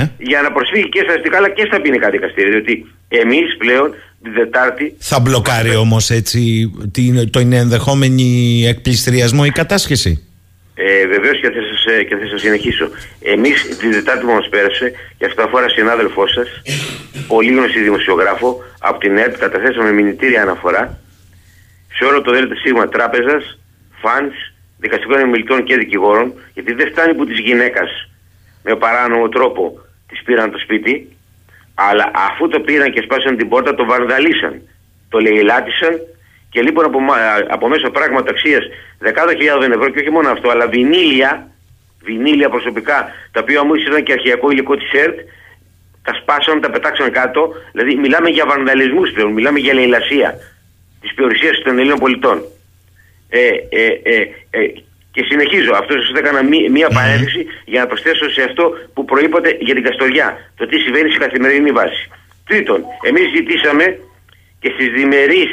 Μα είναι δουλειά, συγγνώμη, συγγνώμη κύριε Πρόεδρε που σας διακόπτω, συγγνώμη. Είναι δουλειά της αστυνομίας να παίζει αυτό το ρόλο; Εμείς έχουμε ζητήσει από πλευράς της πολιτείας και από πλευράς Υπουργού ε, Δημόσιας Τάξης η προσφυγή του πολίτη να απαγορευτεί στι αστυνομικέ δυνάμει και να προσέρχονται. Η, η αστυνομική δύναμη για ποιο πράγμα προσέρχεται, Για να παίξει, επιτρέψτε μου την έκφραση, το ρόλο ε, του μπράβου για λογαριασμό του φάξ ή του σέρβι, αυτά είναι ντροπή. Αυτές είναι οι διαφορές ιδιωτών. Τι δουλειά έχει η αστυνομία για να προσέρχεται; Α πάει η αστυνομία να προστατεύσει τους πολίτες από την εγκληματικότητα που φοβόμαστε να κυκλοφορήσουμε στους δρόμους, από τις συμμορίες που κυκλοφορούν ασίδωτες και να αφήσει τον κοσμάκι στα σπίτια του να συναλλαχθεί με τους δικαστικούς επιμελητές. Αυτά είναι ντροπή που γίνονται. Να εντέλονται οι αστυνομικές δυνάμεις να, να, να βοηθούν τους τοκογλύφους στις εξόχεις οικογενειών και στους βανδαλισμούς και λαϊλασίες σπιτιών. Αυτό είναι ντροπή. Είναι δυνατόν να είναι οι αστυνομικοί μπροστά και, και να σπάνε την πόρτα του σπιτιού, να εισβάλλουν μέσα και να σέρουν τον κόσμο έξω; Ποια προστασία δηλαδή υπάρχει και αστυνομία; Καλά το είπατε εσείς. Εντέλονται. Έχετε δίκιο. Δεν πάνε από μόνοι τους. Εντέλονται. Άρα Ακριβώς. είναι πολιτικό θέμα εδώ. Εντέλονται. Μάλιστα. μάλιστα. Ε... Το άλλο που ζητήσαμε ναι. είναι οποιαδήποτε από αυτές τις και σέρβισε και διμερή υποχρεωτικά να είναι γραπτή. Διότι μέχρι στιγμής όλα αυτά είναι προφορικά για μένα υπάρχουν αποδεκτικά στοιχεία. Αυτό λοιπόν το γραπτό υλικό ε, ακόμα και στις διμερείς διαπραγματεύσεις με τον δανειολήπτη, με τον οικονομολόγο που την εκπροσωπεί, με τον δικηγόρο που την εκπροσωπεί, εφόσον δεν καταλήξουν, πάλι είναι υποχρεωμένο το φαντ να χωρίσει όλο αυτό το γραφτό υλικό. Το επαναλαμβάνω γιατί, γιατί μέσα σε αυτό το υλικό υπάρχει σωρία ποινικών και αστικών αδικήματων για να δείτε πώς προστατεύεται κάποιος. Τρίτον, ζητήσαμε ονομαστικοποίηση μετόχων και μετοχών funds και services. Διότι έχουμε το φαινόμενο εταιρείες φαντάσματα funds του ενός δολαρίου, μιας τερλίνας, ενός ευρώ να παίρνουν στους πληστηριασμούς ακίνητα δεκάδων εκατομμύριων ευρώ. Αυτό που ζητάμε λοιπόν δεν αντίκειται σε καμία διεθνή συμφωνία που έχει προσυπογράψει η Ελληνική Δημοκρατία και αναφέρομαι στα μνημόνια, εκ του αντιθέτου συνάδει και με την Ευρωπαϊκή Νομοθεσία και με την Εθνική Νομοθεσία. Δηλαδή, ζητάμε λοιπόν τη δημιουργία Εθνικού Μητρώου όπου, δημόσιου όπου θα καταγράφονται τα ονόματα των μετόχων funds και services, δηλαδή πλήρη διαφάνεια. Δεύτερον, πόθεν έχει στο κεφαλαίων τους. Τρίτον, πιστοποιητικό καθαρότητα στο κεφαλαίων τους. Μιλάμε λοιπόν με όρους, ε, με όρους νομιμότητας, δεν ζητάμε κάτι το αυθαίρετο. Τέταρτον, όσον αφορά τους πληστηριασμούς, Όπω, όπως ισχύει και για εσάς και για εμένα που καλούμε να αποδείξω στη φορολογική διοίκηση ή το τελευταίο ευρώ ή αν δεν πω μια απόδειξη ΦΠΑ ή αν δεν πληρώσω το τέβε μου για κάποιους μήνες, σύρουμε στα δικαστήρια και καταδικάζουμε σε δύο και τρία χρόνια φυλάκιση, λες και είμαι εγκληματίας για προσωπικές ασφαλιστικές εισφορές. Ζητάμε λοιπόν να είναι υποχρεωμένοι αυτοί που προσέρχονται στους πληστηριασμούς, να προσκομίζουν υποχρεωτικά τα φορολογικά στοιχεία τους το 10 τελευταίων ετών, να προσκομίζουν πόθεν έσχες, η τράπεζα που εκτεμιεύει τα χρήματα για να πάρουν το κίνητρο στον πληστηριασμό πιστοποιητικό καθαρότητα χρημάτων προβλέπονται από σαφείς και ρητές και αυστηρές κανονιστικές διατάξεις και στην περίπτωση που είναι νομικό πρόσωπο το ίδιο είναι ισχύει για τους μετόχους ή αν ισχυρίζονται ότι τα χρήματα είναι από δωρεά, το ίδιο είναι ισχύει για αυτούς που τους δόρισαν τα χρήματα. Γιατί σας το λέω. Διότι έχουμε περιπτώσεις. Έχουμε στη Θεσσαλονίκη περίπτωση 30χρονου που πήρε το σπίτι μιας τετραμελούς οικογένειας που είναι στον δρόμο αυτή τη στιγμή και τα δύο μέλη φύγαν στη, στη Γερμανία με εισιτήρια που τους είναι συγγενείς από εκεί για 14.000 ευρώ. Προσέχτε, για 14.000 ευρώ. Το σπίτι όμως, για το σπίτι δώσανε 90. Η αφιλή όμω ήταν 14. Τι φωνάζει, ξέπλυμα μαύρου χρήματος, νομιμοποίηση εσόδων.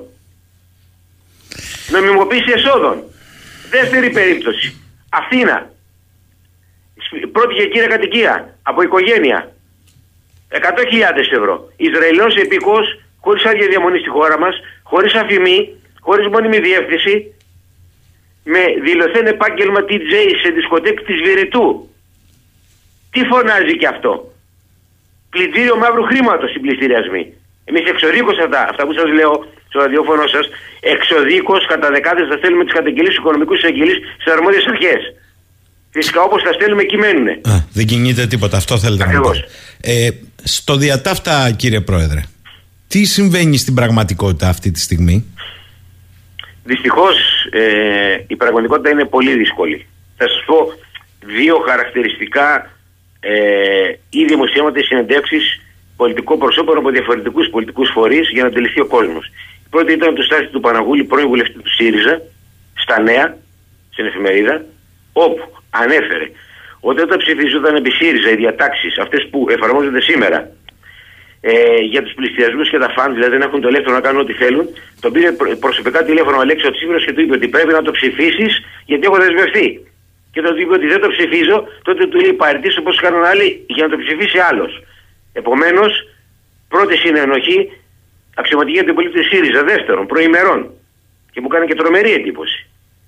Στη, ε, στην περιφερειά σας, κύριε Πακογιάννη, έδωσε μια συνέντευξη που είναι πρώτο κλασσάτο τέλεχο και με ιστορική διαδρομή στον χώρο της Νέας Δημοκρατίας και είπε ότι 300.000 πληστηριασμοί και σπίτια ε, πρέπει να χαθούν για να υπάρχει τραπεζικό σύστημα. Ε, εδώ τι είπες, σε εμάς το είπε. Σε εσάς το είπε. Μάλιστα. Τρίτον, βουλευτής τη Νέας Δημοκρατίας και συνάδελφος ε, δημοσιογράφος Άρης Πορτοσάλτη στο Sky. Ε, δεν είναι βουλευτής. Είναι βουλευτής. Δεν είναι βουλευτής, μην τον. Ε, μην τον αδικούμε. No. Δεν είναι βουλευτής. Νομίζω ότι είναι βουλευτής τη Όχι, όχι. Ο Μπάμπης Παπαδημητρίου είναι, είναι αρκετή στο Sky. Ελάτε, Α, ο Μπάμπης, εντάξει. Ε, με συγχωρείτε. Ο ναι. δημοσιογράφος λοιπόν. Ε, βγήκε λοιπόν και δήλωσε ότι από τη στιγμή που θα ισχύει η προστασία της φώτης και κύριε κατοικία θα σταματήσω να πληρώνω το στεγαστικό μου δάνειο. Δεν διευκρίνησε όμως τι εισοδήματα έχει ο συγκεκριμένος και αν συγκρίνει τον εαυτό του με κάποιον που είναι άνεργος και έχει μηδέν εισοδήματα, αν συγκρίνει τον εαυτό του με κάποιον που ζει από το επίδομα ανεργίας με 300 ευρώ και αν συγκρίνει τον εαυτό του με μια τετραμελή ή πενταμελή ή οικογένεια που ζει με 1000 ευρώ. Δεν μας είπε τις συγκρίσεις αυτές.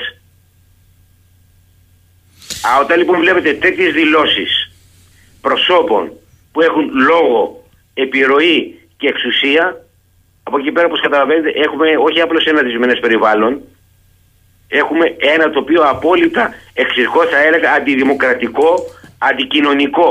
Γιατί είναι αντικοινωνικό το τοπίο που δημιουργείται και, και οδηγεί σε ακραίες κοινωνικές καταστάσεις. Κύριε Πρόεδρε, πριν σας ε, πω καλή Σαρακοστή, αν και καταλαβαίνω ότι Σαρακοστή έχουμε διαρκώς, ε, θέλω να σας ρωτήσω, ε, έρχεται με μία ανακοίνωσή της η συνάδελφός σας με την έννοια της νομικής επιστήμης η κυρία Ζωή Κωνσταντοπούλου για λογαριασμό της Πλαίσης Ελευθερίας και λέει δεν τελειώσαμε. Έχουμε τη δική μας προσφυγή που έχουμε καταθέσει από το 18 στο Συμβούλιο της Επικρατείας όπου θα έχουμε στις 28 Φεβρουαρίου, τελευταία ημέρα του μήνα, την εκδίκαση της αίτησης ακύρωσης κατά των ηλεκτρονικών πληστηριασμών για την προστασία της πρώτης κατοικίας. Είναι σημαντικό αυτό; Βεβαίως και είναι σημαντικό ε, και ασφαλέτα και στηρίζουμε και χαιρετίζουμε όχι μόνο τη συγκεκριμένη πρωτοβουλία και κίνηση, αλλά την οποιαδήποτε και από Mm. οπουδήποτε και αν προέρχεται, διότι το θέμα είναι ευρύτερο κοινωνικό, οικονομικό αλλά και εθνικό. Ε, ελπίζω οι συγκεκριμένοι δικαστές του συγκεκριμένου ανώτατου δικαστηρίου ε, να θυμηθούν τον όρκο που πήραν, ότι θα εκτελούν συνείδητα τα, τα καθήκοντά τους και να μην μιμηθούν τους αμίμητους δικαστές του Αρίου Πάγου που μέσα σε 6 μέρες εξέδωσαν απόφαση καταγράφοντας ρεκόρ Guinness παγκοσμίως υπέρ των φάτων και σέρβισης. Αν υποθέσουμε ότι βγαίνει μια απόφαση του ΣΤΕ, υπόθεση δεν ξέρουμε, ε, που δικαιώνει την προσφυγή αυτή, τι σημαίνει πρακτικά, ξαναγυρνάμε στο φυσικό δικαστή; Πρακτικά σημαίνει ότι αν ακυρωθούν οι ηλεκτρονικοί πληστηριασμοί, Ναι. δηλαδή οι πληστηριασμοί express, ξαναγυρνάμε στο προηγούμενο καθεστώς, όπου ο πληστηριασμός θα πρέπει να γινόταν σε κατατόπους έδρα που εκπλησιάζει το ακίνητο, δηλαδή το ακίνητο είναι στο Ηράκλειο τη Κρήτη. Ο πληστηριασμό θα έπρεπε να γίνεται από συμβολογράφο του Ηρακλείου Κρήτης. Ε, θα, θα ξαναέχει το δικαίωμα αιτήματος αναστολής που τώρα στο έχουν στερήσει. Δεν έχεις δηλαδή το δικαίωμα να κάνεις έτοιμα αναστολής, έχεις το, έχεις το δικαίωμα να κάνεις μόνο ανακοπή. Ε, ε, επανερχόμαστε στα πρώτερα άρθρα του κώδικα πολιτικής δικονομίας που καταργήθηκαν ε, επί ΣΥΡΙΖΑ, που ήταν, αν θέλετε, όχι ευνοϊκά θα πω, αλλά κρατούσαν μια ισορροπία ανάμεσα στον δανειζόμενο και στον δανειστή. Μάλιστα. Κύριε Πρόεδρε, καλημέρα. Θα τα ξαναπούμε, είναι Καλή προφανές. σας μέρα, ευχαριστώ για τη φιλοξενία στην Και έκθεση. εμείς. Ε, εκπομπή σας, καλή σαρακοστή υγεία πάνω απ' όλα. Να είστε καλά. Λοιπόν, μου λέει εδώ ο φίλος μας ο κύριος Γιάννης από το Λονδίνο Καλημέρα Ο Παντελής σήμερα με απλές λέξεις Ξεπέρασε κάθε όριο Και ξεφτύλισε όλους τους καραγκιόζιδες Που κυβερνούν διαχρονικά την πατρίδα μας Εντάξει κύριε Γιάννη μου ο Σπύρος λέει το κράτος επανήλθε στην πρώτερη κατάσταση του ρόλου του νυχτοφύλακα ξεχνώντας όχι μόνο τη συνταγματική του υποχρέωση αλλά και εφαρμόζοντας το μονοπόλιο της βίας δίχως να τηρεί την αμετάκλητη προϋπόθεση της πλήρους λογοδοσίας. Και η φίλη μου η Αργυρή μου λέει με αυτά και με τα άλλα μπαίνουμε στα βαθιά του προεκλογικού κλίματος και ενώ ο Κοσμάκης τρέχει για να σώσει την πρώτη του κατοικία. Γι' αυτό τον Κοσμάκη μιλάμε λέει και να μην τα ισοπεδώνουμε. Λοιπόν, θα κλείσουμε σήμερα με αυτό που ακούσατε και στη συζήτηση με τον πρόεδρο της Ομοσπονδίας Καταναλωτών Δάνειο Λιπτών που είπε ότι και η προσπάθεια που γίνεται από το 2018 με αυτή την κατάθεση προσφυγή στο Συμβούλιο της Επικρατείας με την οποία ζητείται η ακύρωση των ηλεκτρονικών πληστηριασμών κατάθεση που έκανε η κυρία Ζωή Κωνσταντοπούλου με την πλεύση ελευθερίας τον πολιτικό σχηματισμό αλλά και με μια πλειάδα ε, νομικών εκδικάζεται την Τρίτη στις 28 Φεβρουαρίου. Καλημέρα κυρία Κωνσταντοπούλου. Καλημέρα σας κύριε Σαχίνη. Ε, βλέπω εδώ ότι έχετε βγάλει και μία ανακοίνωση με την οποία καλείτε τον κόσμο λέγοντας ότι η διαδικασία είναι δημόσια και ανοιχτή και η παρουσία της κοινωνίας έχει μεγάλη σημασία για την ερχόμενη Τρίτη στις 9 το πρωί στο Συμβούλιο της Επικρατείας που είναι στην Πανεπιστημίου αν θυμάμαι καλά. Σωστά. Τι ακριβώς όμως συνιστά αυτή η προσφυγή; Είναι μια προσφυγή που κάναμε το 2018. Ε, θα θυμάστε ότι από το 2016 που άρχισαν οι πληστηριασμοί επί Τσίπρα ε, ήμασταν ε, και εγώ προσωπικά και η Πλεύση Ελευθερίας και κινήματα πολλά που ήταν ενεργά. Ε, ήμασταν κάθε Τετάρτη στο, στα Ειρηνοδικεία και σταματούσαμε τους, ηλεκτρονικου, τους ε, πληστηριασμούς που γίνονταν, γίνονταν τους ε, φυσικούς ας το πούμε έτσι πληστηριασμούς που γίνονταν στα Ειρηνοδικεία κάθε Τετάρτη. Ε, η απάντηση που έδωσε η κυβέρνηση Τσίπρας στο ότι προστατεύαμε τα σπίτια των πολιτών ήταν από τη μία πλευρά να κάνει ιδιώνυμο αδίκημα, δηλαδή πιο βαρύ αδίκημα το να σταματάς πληστηριασμούς. Αυτός ήταν ο πρώτος ε, ο τρόπος με τον οποίο αντέδρασαν. Ο άλλος ήταν η καταστολή η οποία ε, βρέθηκε σε φοβερή έξαρση από, την, ε, ε, α- α- από το φθινόπωρο του 2017, από τον Νοέμβρη του 2017 και ο τρίτος και πιο εφιαλτικός, γιατί και την καταστολή την αντιμετωπίσαμε και τα, την ποινικοποίηση την αντιμετωπίσαμε, ο πιο εφιαλτικός όμως τρόπος ήταν η μ, επινόηση αυτού του συστήματος που δεν υπάρχει πουθενά αλλού στον κόσμο, των ηλεκτρονικών πληστηριασμών, με το πάτημα ενός κουμπιού να σου παίρνουν το σπίτι χωρίς δημοσιότητα, χωρίς δικαστική εγγύηση, χωρίς να γίνεται στα δικαστήρια η διαδικασία, χωρίς να είναι δημόσια, χωρίς καν να είναι ε, ε, παρόν ο συμβολιογράφος ε, που κάνει τον πληστηριασμό στο γραφείο του, να γίνεται σε μια πλατφόρμα χωρίς καμία εγγύηση. Αυτή την πλατφόρμα την ανέθεσαν μάλιστα σε έναν συντοπίτη του κυρίου Κοντονή, επιχειρηματία που δεν είχε καμία προηγούμενη ε, ε, εμπειρία στον τομέα αυτό. Είχε το 1880, ε, το 090, είχε διάφορες τέτοιες ε, ε, επιχειρήσεις. Καμία σχέση με το να διαχειρίζεται κανείς την ε, περιουσία, την πρώτη κατοικία, το βιός της ελληνικής κοινωνίας. Ε, αυτή λοιπόν την ε, διαδικασία εμείς την καταγγείλαμε από την αρχή και δεν περιοριστήκαμε βέβαια σε καταγγελίες ε, πολιτικές και λεκτικές. Κάναμε και νομικές ενέργειες Μμμ. ήδη από το 18.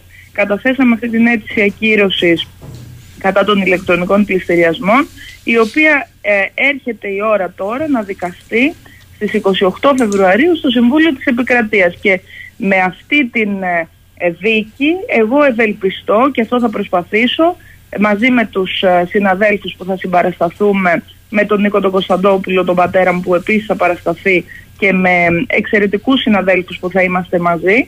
Ε, αυτό που θα προσπαθήσουμε ε, είναι να ανατρέψουμε το καθεστώς που έχει δημιουργήσει ο Τσίπρας, ο Μητσοτάκης και η απόφαση του Αρίου Πάγου η οποία ουσιαστικά έδωσε τα εύσημα στα φαντς τα οποία αυτή τη στιγμή λιμένονται και εποφθαλμιούν και ε, επελάβνουν στην ε, περιουσία των απλών ανθρώπων που την έχτισαν με, το, ε, με τον υδρότα τους, με, το, με, με τον κόπο τους, με τη δουλειά τους, ε, με την ε, αγωνία τους τόσα χρόνια.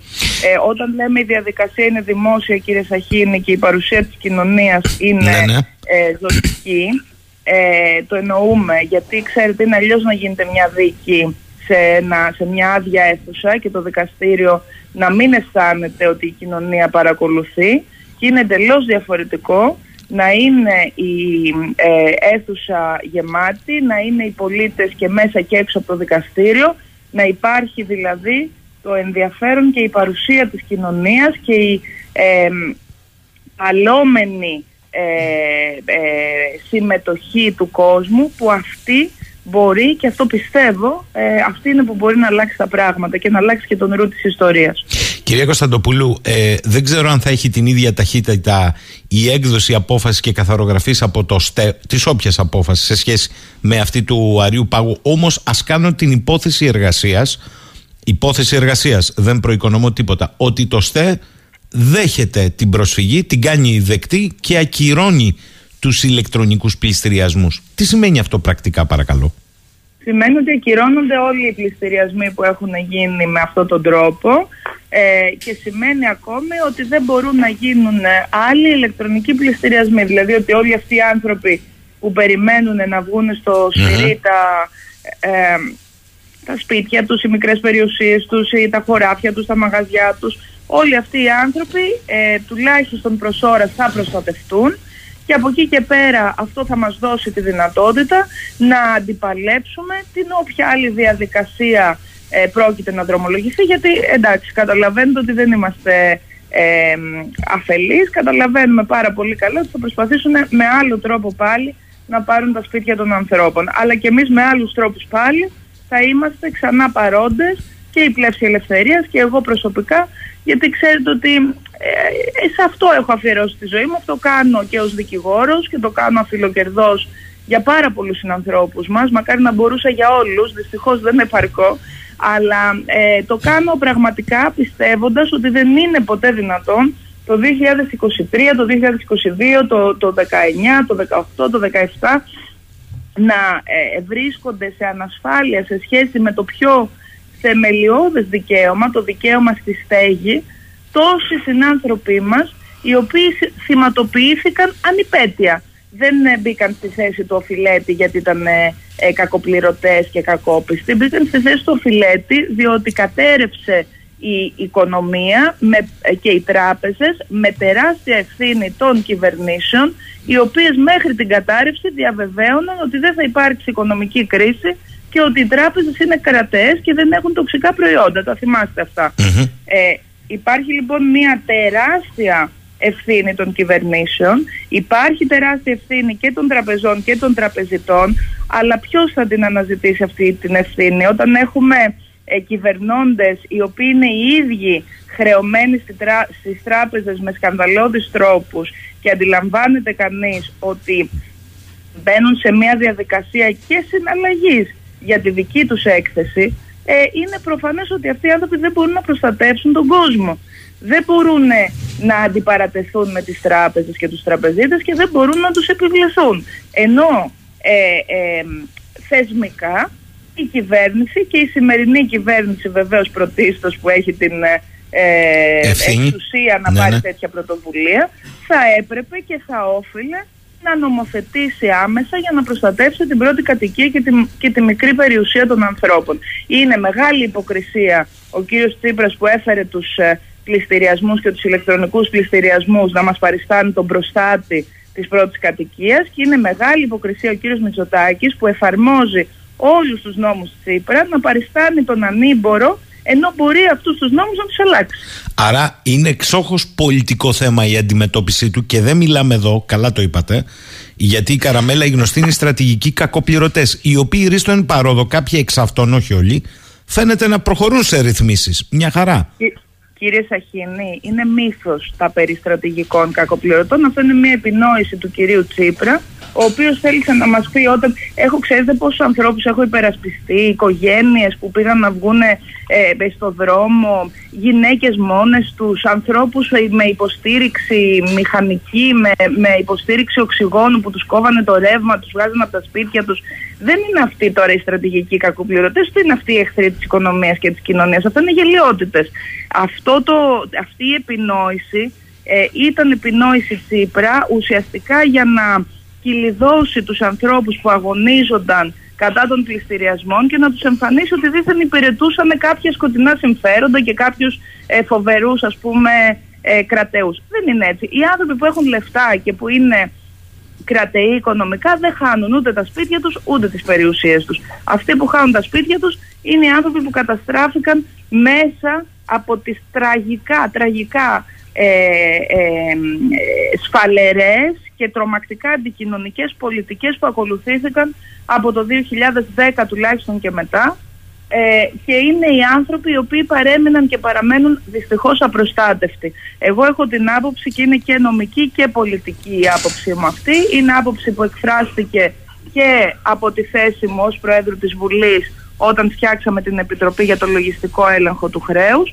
Έχω την θέση και την άποψη ότι είναι και νομικά επιβεβλημένο και πολιτικά ε, απαραίτητο και υποχρεωτικό να αναλυφθεί πρωτοβουλία με την οποία θα διαγραφούν οι αξιώσεις των τραπεζών οι οποίες αντιστοιχούν σε χρήματα που οι τράπεζες έχουν ήδη πάρει από τις ανακεφαλαιοποιήσεις. Δεν είναι ποτέ δυνατόν να έχουν πληρωθεί με δημόσιο χρήμα οι τράπεζες και να εξακολουθούν να διεκδικούν αυτά που έχουν πάρει με δημόσιο χρήμα δηλαδή από όλους μας. Θα πρέπει να διαγραφούν επίσης εκείνα τα ποσά τα οποία οι τράπεζες απεμπόλησαν και οι κυβερνήσεις απεμπόλησαν όταν πουλήθηκαν οι μετοχές των τραπεζών και οι αξιώσεις τους σε funds αντί πινακίου φακής. Δεν μπορεί να έχει πουληθεί μια αξίωση για ένα ευρώ δηλαδή η τράπεζα να έχει δεχτεί ότι αποζημιώνεται αν της δώσουν ένα ευρώ και το φαντ που αγόρασε για ένα ευρώ να κυνηγάει τον πολίτη για 10.000 ή για 20 ή για 30 ή για 40. Αυτό είναι, ε, δεν, δεν- δεν έχει καμία σχέση με κράτος δικαίου, δεν έχει καμία σχέση με κοινωνικό κράτος δικαίου, δεν έχει καμία σχέση με ανάπτυξη και όλα αυτά που ευαγγελίζεται η σημερινή κυβέρνηση, δεν έχει καμία σχέση με φιλελεύθερη οικονομία που ευαγγελίζεται η σημερινή κυβέρνηση. Είναι ένας τρομακτικός κανιβαλισμός, μια ε, ε, ε, φοβερή εγκατάλειψη της κοινωνίας να γίνει βορρά σε συμφέροντα και σε νομικά μορφώματα όπως είναι τα funds τα οποία τα νομοθέτησε ο κύριος Τσίπρας, αυτό, α- α- αυτά τα, τα, τα, τα εξαμβλώματα τα νομικά, ε, τα οποία τελικώς κερδοσκοπούν σε βάρος των απλών και ανυπεράσπιστων των ανθρώπων, που οι πιο πολλοί από αυτούς θα μπορούσαν να ακυρώσουν τους πληστηριασμούς, αλλά δεν έχουν τα χρήματα ούτε καν να δώσουν ε, ε, τα παράβολα για να γίνουν ανακοπές. Εγώ όποιον άνθρωπο έχω υπερασπιστεί σε τέτοια υπόθεση, έχω βάλει μόνο μου και τα έξοδα για να υπάρξουν τουλάχιστον νομικές ε, ε, διερευνήσεις και αποφάσεις γιατί η συντριπτική πλειοψηφία των ανθρώπων δεν μπορεί να καλύψει ούτε αυτό και εκεί βασίζεται αυτή η τρομακτικά ανήθικη διαδικασία. Στην αδυναμία δηλαδή του πολίτη. Και εκεί το κράτος δεν επιτρέπεται να είναι απόν. Στην αδυναμία του πολίτη είναι που φαίνεται το κράτος και η ποιότητά του. Ε, κυρία Κωνσταντοπούλου, ξέρετε, ε, καλά το λέτε εσείς, γιατί εδώ υπάρχει ένα θέμα και σε σχέση με την εκτελεστική εξουσία και τον έλεγχο μιας σειράς τέτοιων κινήσεων που εμφανίζεται διαχρονικώς να κάνει τον τροχονόμο, αλλά και με τους ίδιους ελεκτικούς μηχανισμούς της Τραπέζης Ελλάδος. Θέλω να σας πω, για παράδειγμα, ότι εδώ και τρεις ημέρες στο σεισμόπληκτο Αρκαλοχώρη, με βάση τον πρόεδρο του Συλλόγου Ελπίδα των ε, Σεισμοπαθών, γίνεται μπλοκάρισμα, προσέξτε, τραπεζικών λογαριασμών που έχουν μέσα κονδύλια από το πρόγραμμα αρρωγή στήριξης των σεισμοπαθών. Και ενώ υπάρχει φεκ ότι είναι ακατάσχετοι λογαριασμοί, μπαίνουν τράπεζες και τις μπλοκάρουν. Ε, σας ευχαριστώ που μου το ε, θέτετε υπόψη αυτό. Είναι τρομακτικό, δεν το γνώριζα. Ε, ευχαριστώ πάρα πολύ που με ενημερώνετε γιατί είναι άλλο ένα δείγμα. Υπάρχουν, έχω ανάλογα παραδείγματα Μμμ. και γνώση αναλόγων ε, ζητημάτων όπου κατάσχονται, ε, κατάσχονται μισθοί, κατάσχονται ε, διατροφές για παιδιά, κατάσχονται σε, σε ε, ανθρώπους ανάπηρους στα επιδόματα. Είναι, είναι τρομακτικά αυτά τα οποία συμβαίνουν. Ε, μ, η Τράπεζα της Ελλάδος βεβαίως δεν είναι κάτι απρόσωπο. Το ότι διοικείται ε, σήμερα από τον κύριο Στουρνάρα που ήταν ο Υπουργός Οικονομικών της κυβέρνησης Σαμαρά και ότι πια υποκλίνονται στον κύριο Στουρνάρα όλοι και ο κύριος Τσίπρας αναφέρεται στον κύριο Στουρνάρα για να ε, μας πει τι θα κάνει πολιτικά.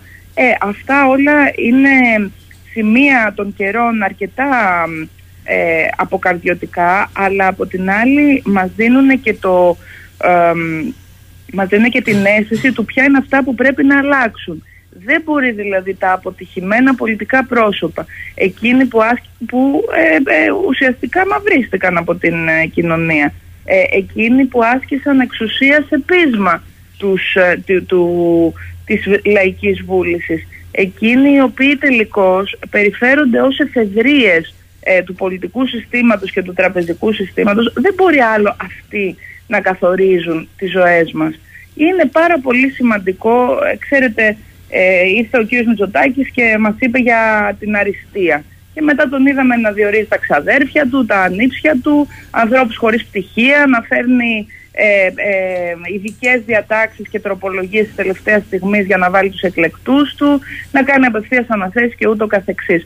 Δεν είναι αυτό, δε- αυτό δεν έχει καμία σχέση με την αξιοκρατία στην οποία πιστεύουμε, πιστεύω εγώ, πιστεύει η πλεύση ελευθερίας και την υπηρετεί και την έχει πολύ ψηλά στη διακήρυξή της. Δηλαδή άνθρωποι άξιοι με βάση τα προσόντα τους να αναλάβουν στο πεδίο της ε, γνώσης τους και της ικανότητάς τους προκειμένου να προσφέρουν στην πατρίδα. Ε, εγώ αυτό κύριε Σαχίνη επιδιώκω και γι' αυτό παλεύω να, φ- να, να φτάσουμε σε ένα σημείο πραγματικά να μας κυβερνούν και να έχουμε ε, ε, στην πολιτική σκηνή και στις θέσεις ευθύνης ανθρώπους οι οποίοι δεν θα κοιτάνε τι θα κερδίσουν και σε ποια καρέκλα θα κάτσουν και τι μισθούς θα εισπράξουν αλλά θα κοιτάνε πώς θα βάλουν τις γνώσεις, τις ικανότητες την, ε, ε, ε, ε, και όλη τους την ε, δυνότητα στην υπηρεσία της κοινωνίας.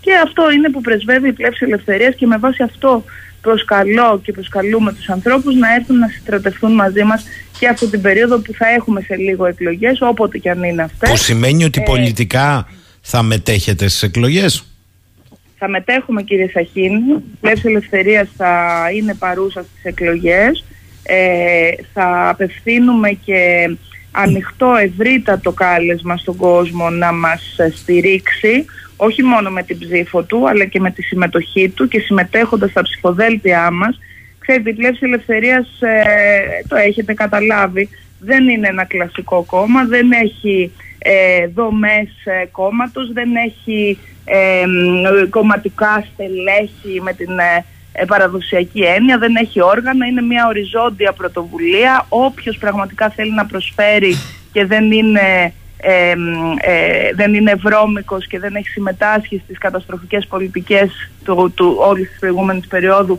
είναι ευπρόσδεκτος. Εγώ προσωπικά σε αυτή την ε, προσπάθεια έχω μπει από την ε, πραγματική πίστη μου ότι μπορώ να προσφέρω στην ελληνική κοινωνία και στην πατρίδα μας και από την πραγματική επιθυμία μου να το κάνω. Το έχω δείξει και με την δημόσια πορεία μου αλλά και με την κοινωνική μου δράση και τη δικηγορική μου δραστηριότητα. Αυτό που κάνω στη ζωή μου, να υπερασπίζομαι δηλαδή τους ανθρώπους και ειδικά τους πιο αδύναμους ανθρώπους και να παλεύω για το δίκαιο, αυτό είναι που διεκδικώ και με την πολιτική μου ε, παρουσία και αυτό είναι που ζητώ από τους ανθρώπους να στηρίξουν.